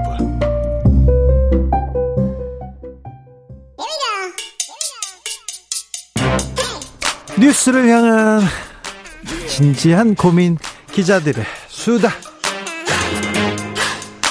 라이브 기자실 찾은 오늘의 기자는 미디어 오늘 정철훈 기자입니다. 어서 오세요. 안녕하세요. 탐구하는 기자 정철훈. 네. 오늘의 탐구 사항은 뭡니까? 어, 언론계, 방송계 이제 떠돌던 네. 이 방송 장악 시나리오가 어, 빨간불이 켜졌다. 자, 언론 전문 기자 정철훈은 어떻게 보고 있는지 이번 들어봅시다. 주에 굉장히 많은 이슈가 있었는데 많은 뉴스가 있었어요. 어, 저는 이번 주 월요일 날 있었던 네. 그 하나의 판 하나의 결정, 법원의 결정에 주목하고 있는데요. 네. 서울행정법원이 11일이었죠. 이 권태선 방송문화진흥회 이사장, 이 네. MBC 대주주인데요. 어, 방통위를 상대로 해임 처분 집행정지 신청을 했었는데 네. 이거를 법원이 인용을 합니다. 자, 인용 일이 복잡할 텐데요. 해임됐는데 해임됐는데 해임 아- 해임 이거 잘못됐어요. 가처분 신청하니까 어 잘못했어 그러면서 권태선 이사장의 손을 들어줬습니다. 예, 그러니까 법적인 소송은 따로 했는데 네. 그 소송과 별개로 일단 해임 처분의 효력을 멈춰달라는 네. 건데 그걸 법원이 인정해 준 겁니다. 이게 저- 얼마나 놀라운 일이냐면 네. 지금까지 수많은 공영방송 이사들이 해임된 다음에 똑같이 정지시켜달라고 했습니다. 근데 네. 법원이 받아준 적이 한 번도 없었습니다. 아, 이번이 최초입니까? 예, 최초입니다. 아, 그렇군요. 아직까지 어, 유일합니다. 예, 유일합니다. 그만큼 이번에 방통위의 해임 처분이 얼마나 비상식적이 없으면 음. 사법부가 행정부의 어떤 전행에 제동을 건 게 아니겠느냐 이런 네. 해석이 나오는 거거든요. 예. 어, 방통위가 지난달 8월 21일에 권 이사장을 해임했었는데 21일 만에 그래서 복귀를 하게 됐고요. 어, 사실 권태선 이사장 해임까지 이제 해임 건의를 하고 의결까지 19일밖에 안 걸렸습니다. 아, 그렇군요. 엄청나게 빨리 해임을 했던 건데 네. 어, 그만큼 좀 뭐랄까요 문제가 있었다는 비판도 있었고요. 네. 다른 해- 이사 해임도 그러면 MBC는 어떻게 되는 겁니까? 어, 일단 다음 주에 그 김기중 박문진 이사 해임이 예상이 되는데요. 또요? 예, 방통위가 또 해임을 할 것 같은데 네. 바로요. 예, 근데 역시 집행정지 신청이 인용될 가능성이 높습니다. 왜냐하면 네. 권태선 이사장하고 해임 사유가 유사합니다. 아, 그래요? 예, 김기중 이사랑 권태선 이사장이랑 사유가 유사하기 때문에 그러면 MBC는 지금 그러면 이사장이 두 명인 겁니까? 아니요 이사장은 한 명인 건데 권태선 이사장으로 다시 복귀가 된 거고요. 그렇죠. 근데 그죠? 원래 박문진 이사가 아홉 명인데 네. 이미 보궐이사를 방통위가 임명을 해버려서 그래요. 다음 주에 방, 박문진 이사회가 열리면 네. 열 10명이 됩니다. 열 명이요? 원래는 아홉 명인데 네. 열 10명 이 상황으로 진행을 하게 되는 거예요. 그래요? 예, 이것 이건 역시 최초이고요. 네. 그럼 MBC 지금 예. MBC를 어떻게 정부 여당에서 하겠다 이 부분은 빨간불이 들어왔다 이렇게 네, 봐야 됩니까? 맞습니다. 일단 KBS 같은 경우는 여권 구도로 이사회가 재편됐고 네. 이번 주 화요일 날 이제 김희철 사장이 해임이 됐는데 네. 어, MBC의 경우는 한동안 계속해서 야권 우위로 이사회가 유지가 될 것 같습니다. 당분간은? 그래서, 예, 당분간은. 그래서 MBC 안팎에서는 지금 방통위가 야권 이사를 추가로 해임하기 위해서 지금보다 더 큰 무리수를 두지 않겠냐 이런 전망도 나오고 있습니다. 네. 아, 또 이- 이사 해임 할 것 같아요. 네. 네. 어, 근데 이제 무리수를 둘수록, 어, 이동관 위원장, 방통위원장 스스로 이 국회 다수 의석을 가진 야당에게 탄핵 사유, 탄핵의 빌미를 제공할 수도 있기 때문에, 어, 이 사건을 계기로 그래도 할 것 같아요. 예, 이 사건을 계기로 방통위원장의 입지가 좁아지는 것 아니냐, 아이. 급격히 줄어들 것이다 이런 해석도 있습니다. 해석도 있지만 뭐 입지가 줄어들지는 않을 것 같은데요. 근데 저는 이번 결정이 중요한 네. 이유가 어, 사실 MB 정부 때 2008년에 그랬고 네. 2017년 문재인 정부 때도 그랬고 어, 공영 정권이 바뀔 때마다 공영방송 이사의 해임이 반복됐습니다. 네. 그리고 사장 해임도 반복이 됐는데 네. 지금까지 판례를 보면 해임이 전부 다 부당하다는 판결이 나왔습니다. 네. 고대영 사장, 고대영 KBS 사장도 그랬고 정현주 KBS 네. 사장도 그래서 이번에 김희철 사장도 해임 무효가 나오지 않겠냐 이런 전망이 있는데 해임 무효 소송을 제기했습니다. 네, 그 다른 공영방송 이사도 마찬가지입니다. 그래서 이번 그 집행정지 인용 결정이 이런 식으로 공영방송 이사를 해임해서 어 공영방송을 이렇게 정치권의 전리품으로 좌지우지하는 식의 행동은 더 이상 안 된다. 네. 이런 메시지를 사법부가 준 것이 아닌가. 네. KBS 해석도 이사장, MBC 이사장 그만 뭐 해임하고요. 그 다음에 사장 해임하고 그 다음에 또 해임하고 계속 이게 이어질 거 예, 아니에요. 그러니까 이게 반복이 되고 있는 건데 네. 어, 그동안 판례가 많이 쌓인 거죠. 15년 동안. 네. 그래서 과거와 같은 방식으로는 공영방송 장악이 이제 어렵다. 이런 메시지를 사법부가 던진 것이다라고 저는 해석을 하고 있고요. 이미 다 된 거 아닌가요? 아, 예, 뭐 돼가고 그렇게 있는 거 해석하실 아닌가요? 수도- 네. 그렇게 해석하실 수도 있는데. 예. 법에서는 아무튼 경종을 울렸다. 여기까지는 되게 봐, 봐도 예, 되겠네요. 저는 의미가 있다고 보고요. 네. 어, 사실 근데 이런 가운데 이 박문진 이사장 해임을 주도했었던 어, 김효재 방통위원장 직무 대행이 네. 아, 오늘 그 한국언론진흥재단 이사장으로 단수 추천이 됐습니다. 오늘 추천됐어요? 네, 그래서 또 한 자리 하실 것 같습니다. 네, 김효재 이분은 방통위원으로서 이 해임, 이사장 해임, 사장 이사장 해임에 뭐 적극적인 역할을 했었죠. 네, 이분은 조선일보 출신이죠. 예. 조선일보 기자 출신인데 정치권에 입문했습니다. 이명박 정부 때 청와대에서 수석을 하셨고요. 예, 정무수석을 하셨죠. 네, 돈봉투 사건으로 예. 또그 요즘 되게 제가 젊, 문제가 됐죠. 요즘 되게 젊어졌다는 착각을 하는데 네. 제가 이제 이명박 정부 때 20대였거든요. 네. 근데 요즘 이제 이동관 위원장 예. 그리고 또 김효재 정무수석 네. 그리고 뭐 유인촌 장관 후보자 막 이제 등장하시니까 뭔가 그때에 살고 있는 느낌이 들어서 좀 네. 젊어진 듯한 느낌도 아, 듭니다. 또 젊어졌다 이렇게 해석하는 사람도 아. 긍정적으로 생각 해서 행복하게 살아야죠, 최대한. 네. 네. 저하고는 또 특수관계거든요. 제가 이명박 정부 때 맹활약했거든요. 그래가지고 저는 요즘 아주 좀 그래서 아, 웃겨요. 아 까 윤건영 의원도 말씀하셨지만 네. 언론재단 이사장도 또 언론 쪽을 총괄하고 하는 자리인데 네. 역시 MB 쪽 MB 출신 인사가 또 네, 가게 네, 됐습니다. 그러네요. 네, 알겠습니다. 다음 이야기로 가볼까요? 예, 그 이동순 시인이라는 분이 아, 예. 홍범도 장군의 절규라는 시를 썼는데요. 네, 저희 주진우 라이브에서도 인터뷰했었습니다. 네. 홍범도 어, 장군의 이 그 평전을 썼죠. 네, 그 시의 한 대목을 제가 인용해 볼 텐데요. 네. 아, 그토록 그리던 내 조국 강토가 언제부터 이토록 외놈의 땅이 되었나. 네. 해방 조국은 허울 뿐 어딜 가나 외놈들로 넘쳐나네. 네. 아, 이 시의 한 대목인데요. 페이스북이 이 시가 혐오 표현을 포함했다는 이유로 어, 삭제를 했습니다.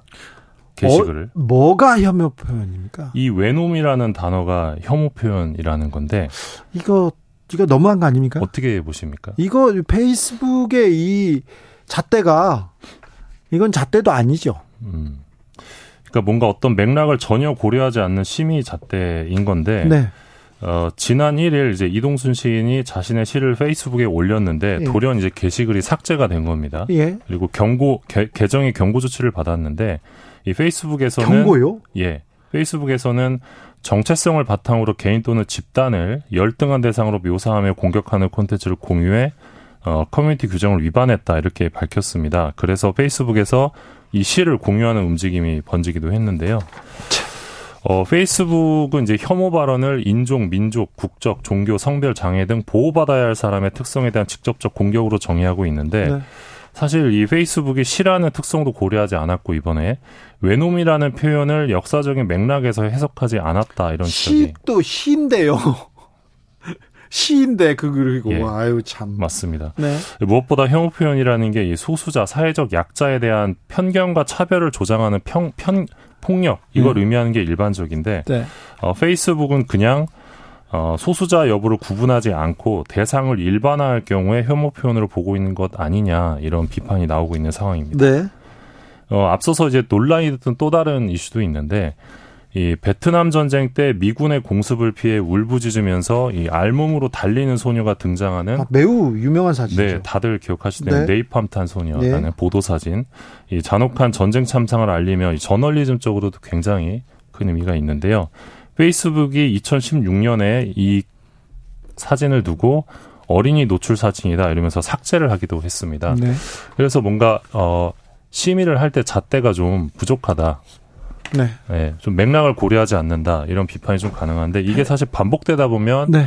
어, 표현의 자유를 굉장히 침해할 수 있는 부분이 또 될 수 있어서 예.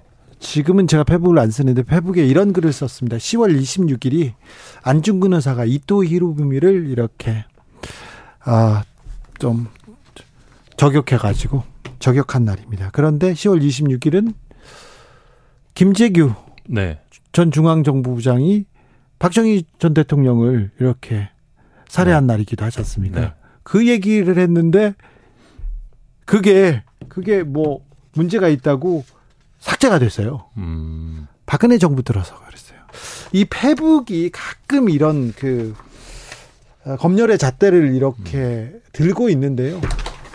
이명박 정부 때 이명박 정부에 대해서 조금 비판적인 얘기를 하면 이상하게 반응했던데 기억합니다. 박근혜 정부 때 이 얘기 아니 10월 26일 날 김재규 전 중앙정보부장한테 살해 당했잖아요. 그게 무슨 역사적 사실을 가지고 네.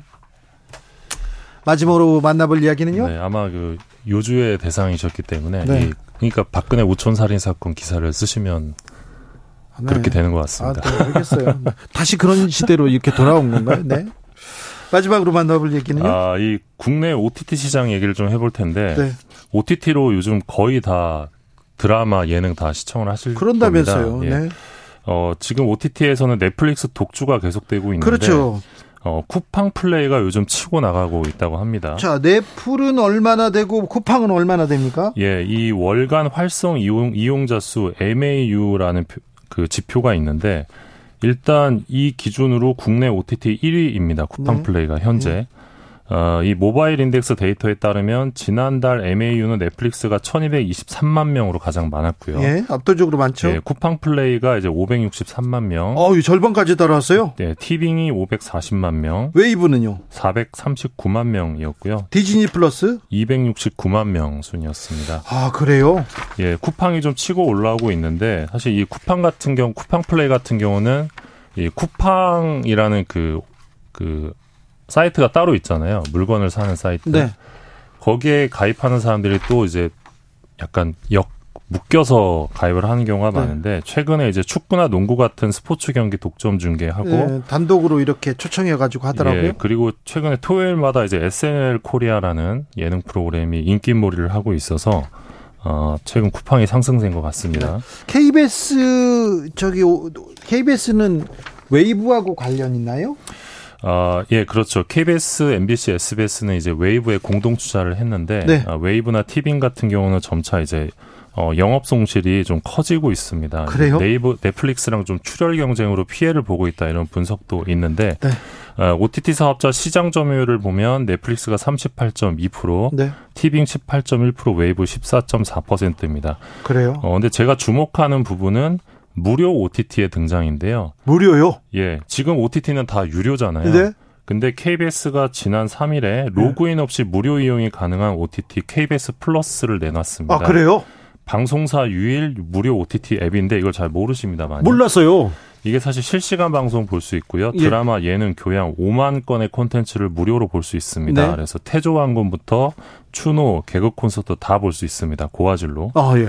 다큐멘터리 모아놓은 명품관 섹션도 있고 지역 콘텐츠만 따로 접할 수 있는 네. 지역국 섹션도 있거든요. 그래요. 인터페이스도 간단해가지고 어르신들도 쉽게 예, 이용하실 수 있습니다. 저 이 생각했어. 방송국이 이 많은 콘텐츠를 쌓아놓고 왜 가만히 있지? 옛날 TV 다시 보기 얼마나 재밌는데요. 음, 그러니까요. 그런데 뭐 할까 했는데 이제 시작했네요. 예, 그래서 저는 이런 무료 OTT가 사실 예. 수신료의 가치를 증명하는 어떤 플랫폼이 아닌가. 넷플릭스에 너무 집중되고 넷플릭스가 너무 그 제작자들의 권한을 침해한다 이런 얘기를 제작자들이 좀 하기 시작했어요. 이건 좋지 않아요. 맞습니다. 네. 아, 이 부분에 대해서도 굉장히 문제 의식을 가져야 되는데 이런 부분 되게 문화체육 관광부에서 엄청 이렇게 해야 되는데 네. 네, 유인천 장관 후보자가 잘 해주실까? 네. 네. 그러게요. 오늘부터 일요일까지 전국 대부분 지역에 비가 내릴 것으로 예상됩니다. 돌풍과 천둥, 번개, 동반하는 매우 강한 비 오는 곳 있다고 하니까 각별히 조심하셔야 됩니다. 미디어 오늘 탐구하는 기자 정철훈 기자 함께했습니다. 감사합니다. 고맙습니다. 교통정보센터 다녀오겠습니다. 임초희 씨. 현실이 불이 꺼지고 영화의 막이 오릅니다. 영화보다 더 영화 같은 현실 시작합니다. 라이너의 시사회.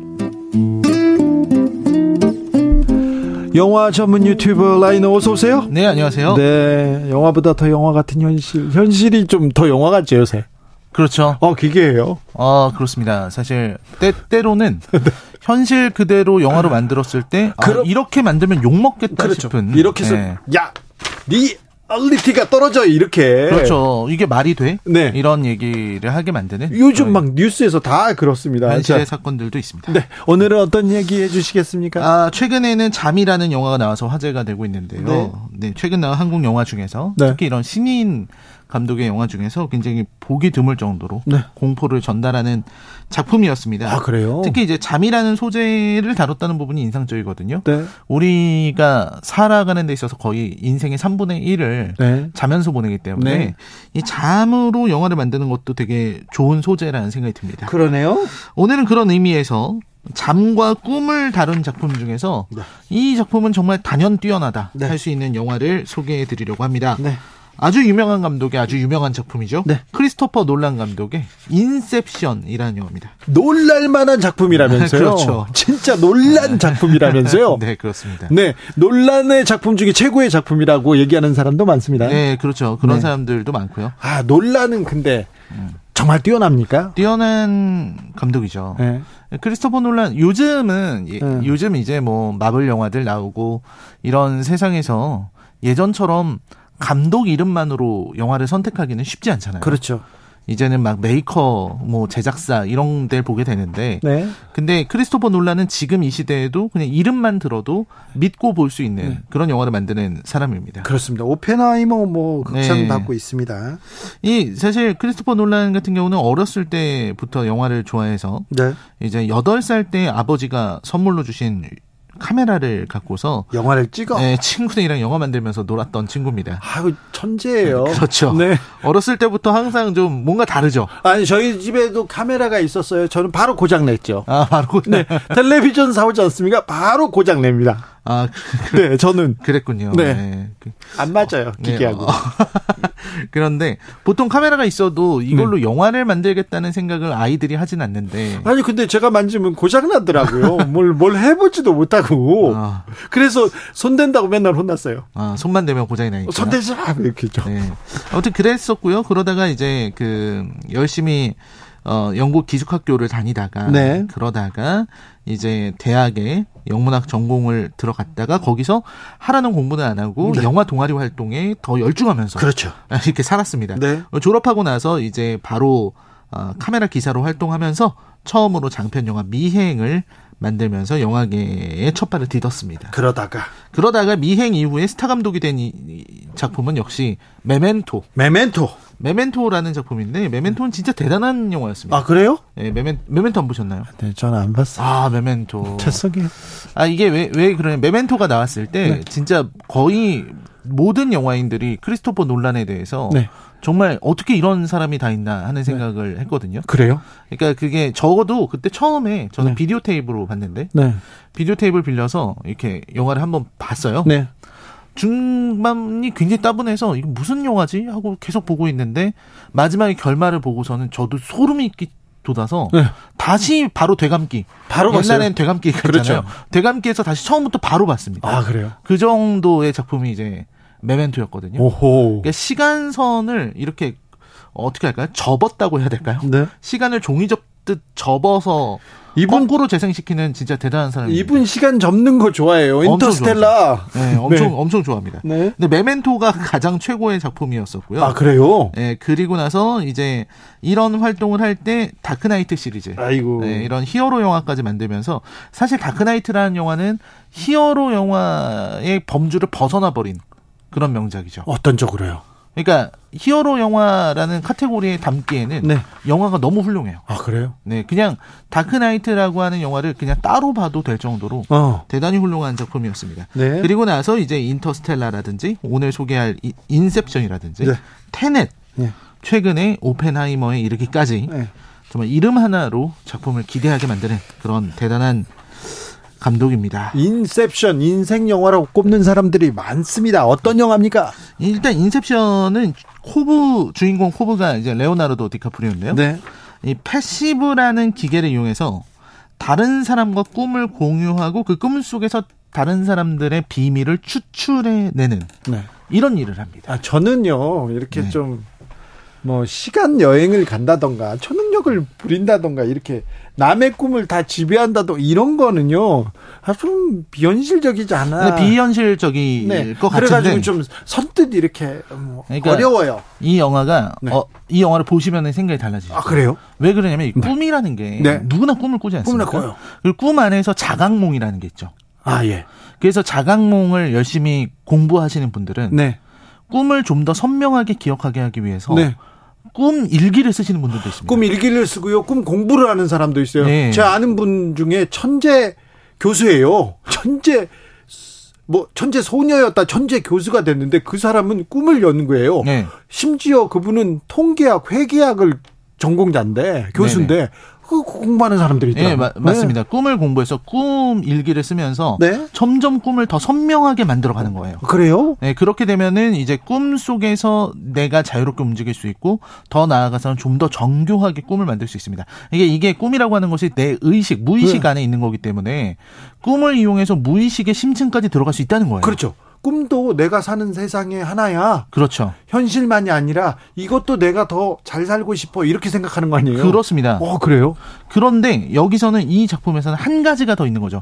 약물을 이용해서 더 깊게 꿈을 꾸는 사람들이 있고요. 네. 그리고 약물과 기계를 이용해서 꿈속을 좀더 좀 더 선명하게, 꿈을 좀 더 리얼하게 예. 이렇게 만들어서 오히려 그 꿈에 중독돼서 네. 꿈 속에서만 살겠다 이런 사람들도 있어요. 아 그래요? 네. 현실에서 사는 것보다 꿈에서 사는 게 좋다. 그리, 그렇죠. 그리고 오호.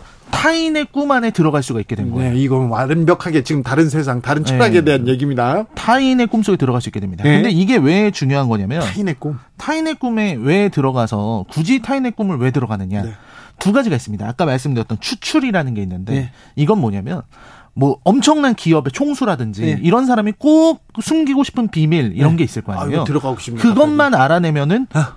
전부 할 수 있어요. 그렇죠. 그, 그때 이 타인의 꿈 속에 들어가서 네. 그 꿈을 조작하면 사람이 무의식적으로 자기가 중요하다고 생각하는 것을 어딘가에 숨겨놓습니다. 그렇죠. 그- 꿈, 꿈꿔가지고 결정 바꿨어. 이런 사람도 있잖아요. 그 꿈 안에 이제 내가 숨겨야 될 비밀들이 네. 이런 종이라든지 문서 같은 형태로 저장이 돼 있어요. 아이고, 나 그러니까 지금 공부해야 꿈속으로 되겠네. 들어가서 들어가야 되겠어. 막 해서 네. 찾으면 그 사람이 숨기고 있는 비밀이라든지 비, 암호라든지 이게 다 드러나요. 아이고, 취재를 여기서 하면 되겠어. 그렇죠. 네, 그러게 돼. 그렇네요. 아, 이게 이거. 이게 바로 추출. 네. 꿈속에서 비밀을 추출해내는 거고요. 네. 인셉션은 뭐냐면 그 꿈속 깊은 곳에 들어가서 네. 이 사람 몰래 어떤 정보를 넣고 오는 네, 겁니다. 그러니까요. 그러면 그게 자기 신념이나 자기 판단이라고 생각하게 돼요. 그래서 기업의 총수라든지 뭐 유명 정치인이라든지 이런 사람들이 어떤 결정을 하게끔 만들어 버리는 거예요. 네. 그러니까요. 그게 바로 인셉션. 제가 평생으로, 사, 평생 동안 사모하는 사람이 하나 있잖아요. 아, 네. 근데 그분의 계좌가 어느 동네만 가면 사라지는 거예요. 이걸 어떻게 해야 돼? 꿈으로 들어가야 되겠네. 꿈 속에 들어가면 무의식은 속일 수 없기 때문에 그러니까요. 무의식은 내가 다룰 수가 없는 거기 때문에 네. 그 안에 있는 생각을 가져올 수가 있게 되는 거. 이게 바로 인셉션의 이야기입니다. 네. 그래서 어 영화에 여기서는 이제 여러 가지 일들이 생겨나요. 네. 이제 꿈속으로 들어가기 위해서 필요한 거 그리고 꿈속에서 꿈속에서 또 꿈을 꿉니다. 네. 꿈 안에서 한 번 더 꿈을 꾸면 네. 더 깊은 무의식의 세계로 들어갈 수 있어요. 네. 대신 그렇게 되면 될수록 꿈과 현실이 구분이 안 되기 시작합니다. 네. 그래서 꿈에서 내가 꿈이라는 걸 알게 하기 위한 것이 바로 토템이라는 건데 네. 보통 이렇게 손 안에 들어갈 수 있는 작은 도구 같은 건데 네. 이 무게랑 무게 중심과 재질을 자기만 기- 알고 있는 거예요. 예. 남의 꿈 속에 들어갔을 때 주머니를 뒤지면 항상 내가 가지고 있는 물건. 아. 그래서 그걸 딱 만져봤을 때 무게 중심이 어긋나거나 뭔가 내가 알고 있는 재질이 아니다. 네. 그러면 이건 꿈인 거예요. 아. 그리고 이게 돌렸을 때 이게 넘어지지 않고 영원히 돌아간다면 네. 그건 꿈인 겁니다. 아. 근데 몇 가지 실제로 몇 가지. 어. 실제로 꿈을 연구하시는 분들도 네. 그 이런 거 진짜로 해요. 아까 말했던 자각몽 하시는 분들은 꿈 안에서 내가 그걸 RC를 한다고 합니다. 리얼리티 체크를 한다고. 이게 현실인지 꿈인지 헷갈리기 때문에 자기도 모르게 항상 하는 행동을 하는 겁니다. 그렇죠. 어렸을 때 생각해 보세요. 다섯 살 때쯤 이게 꿈인지 현실인지 아 오줌을 싸봐야지. 에이 이거 현실이네 이게 꿈이었는데. 그렇습니다. 어떤 네. 행동을 반복하는 식으로 현실에서도 한다고 하더라고요. 다섯 살 때 기억 나시죠?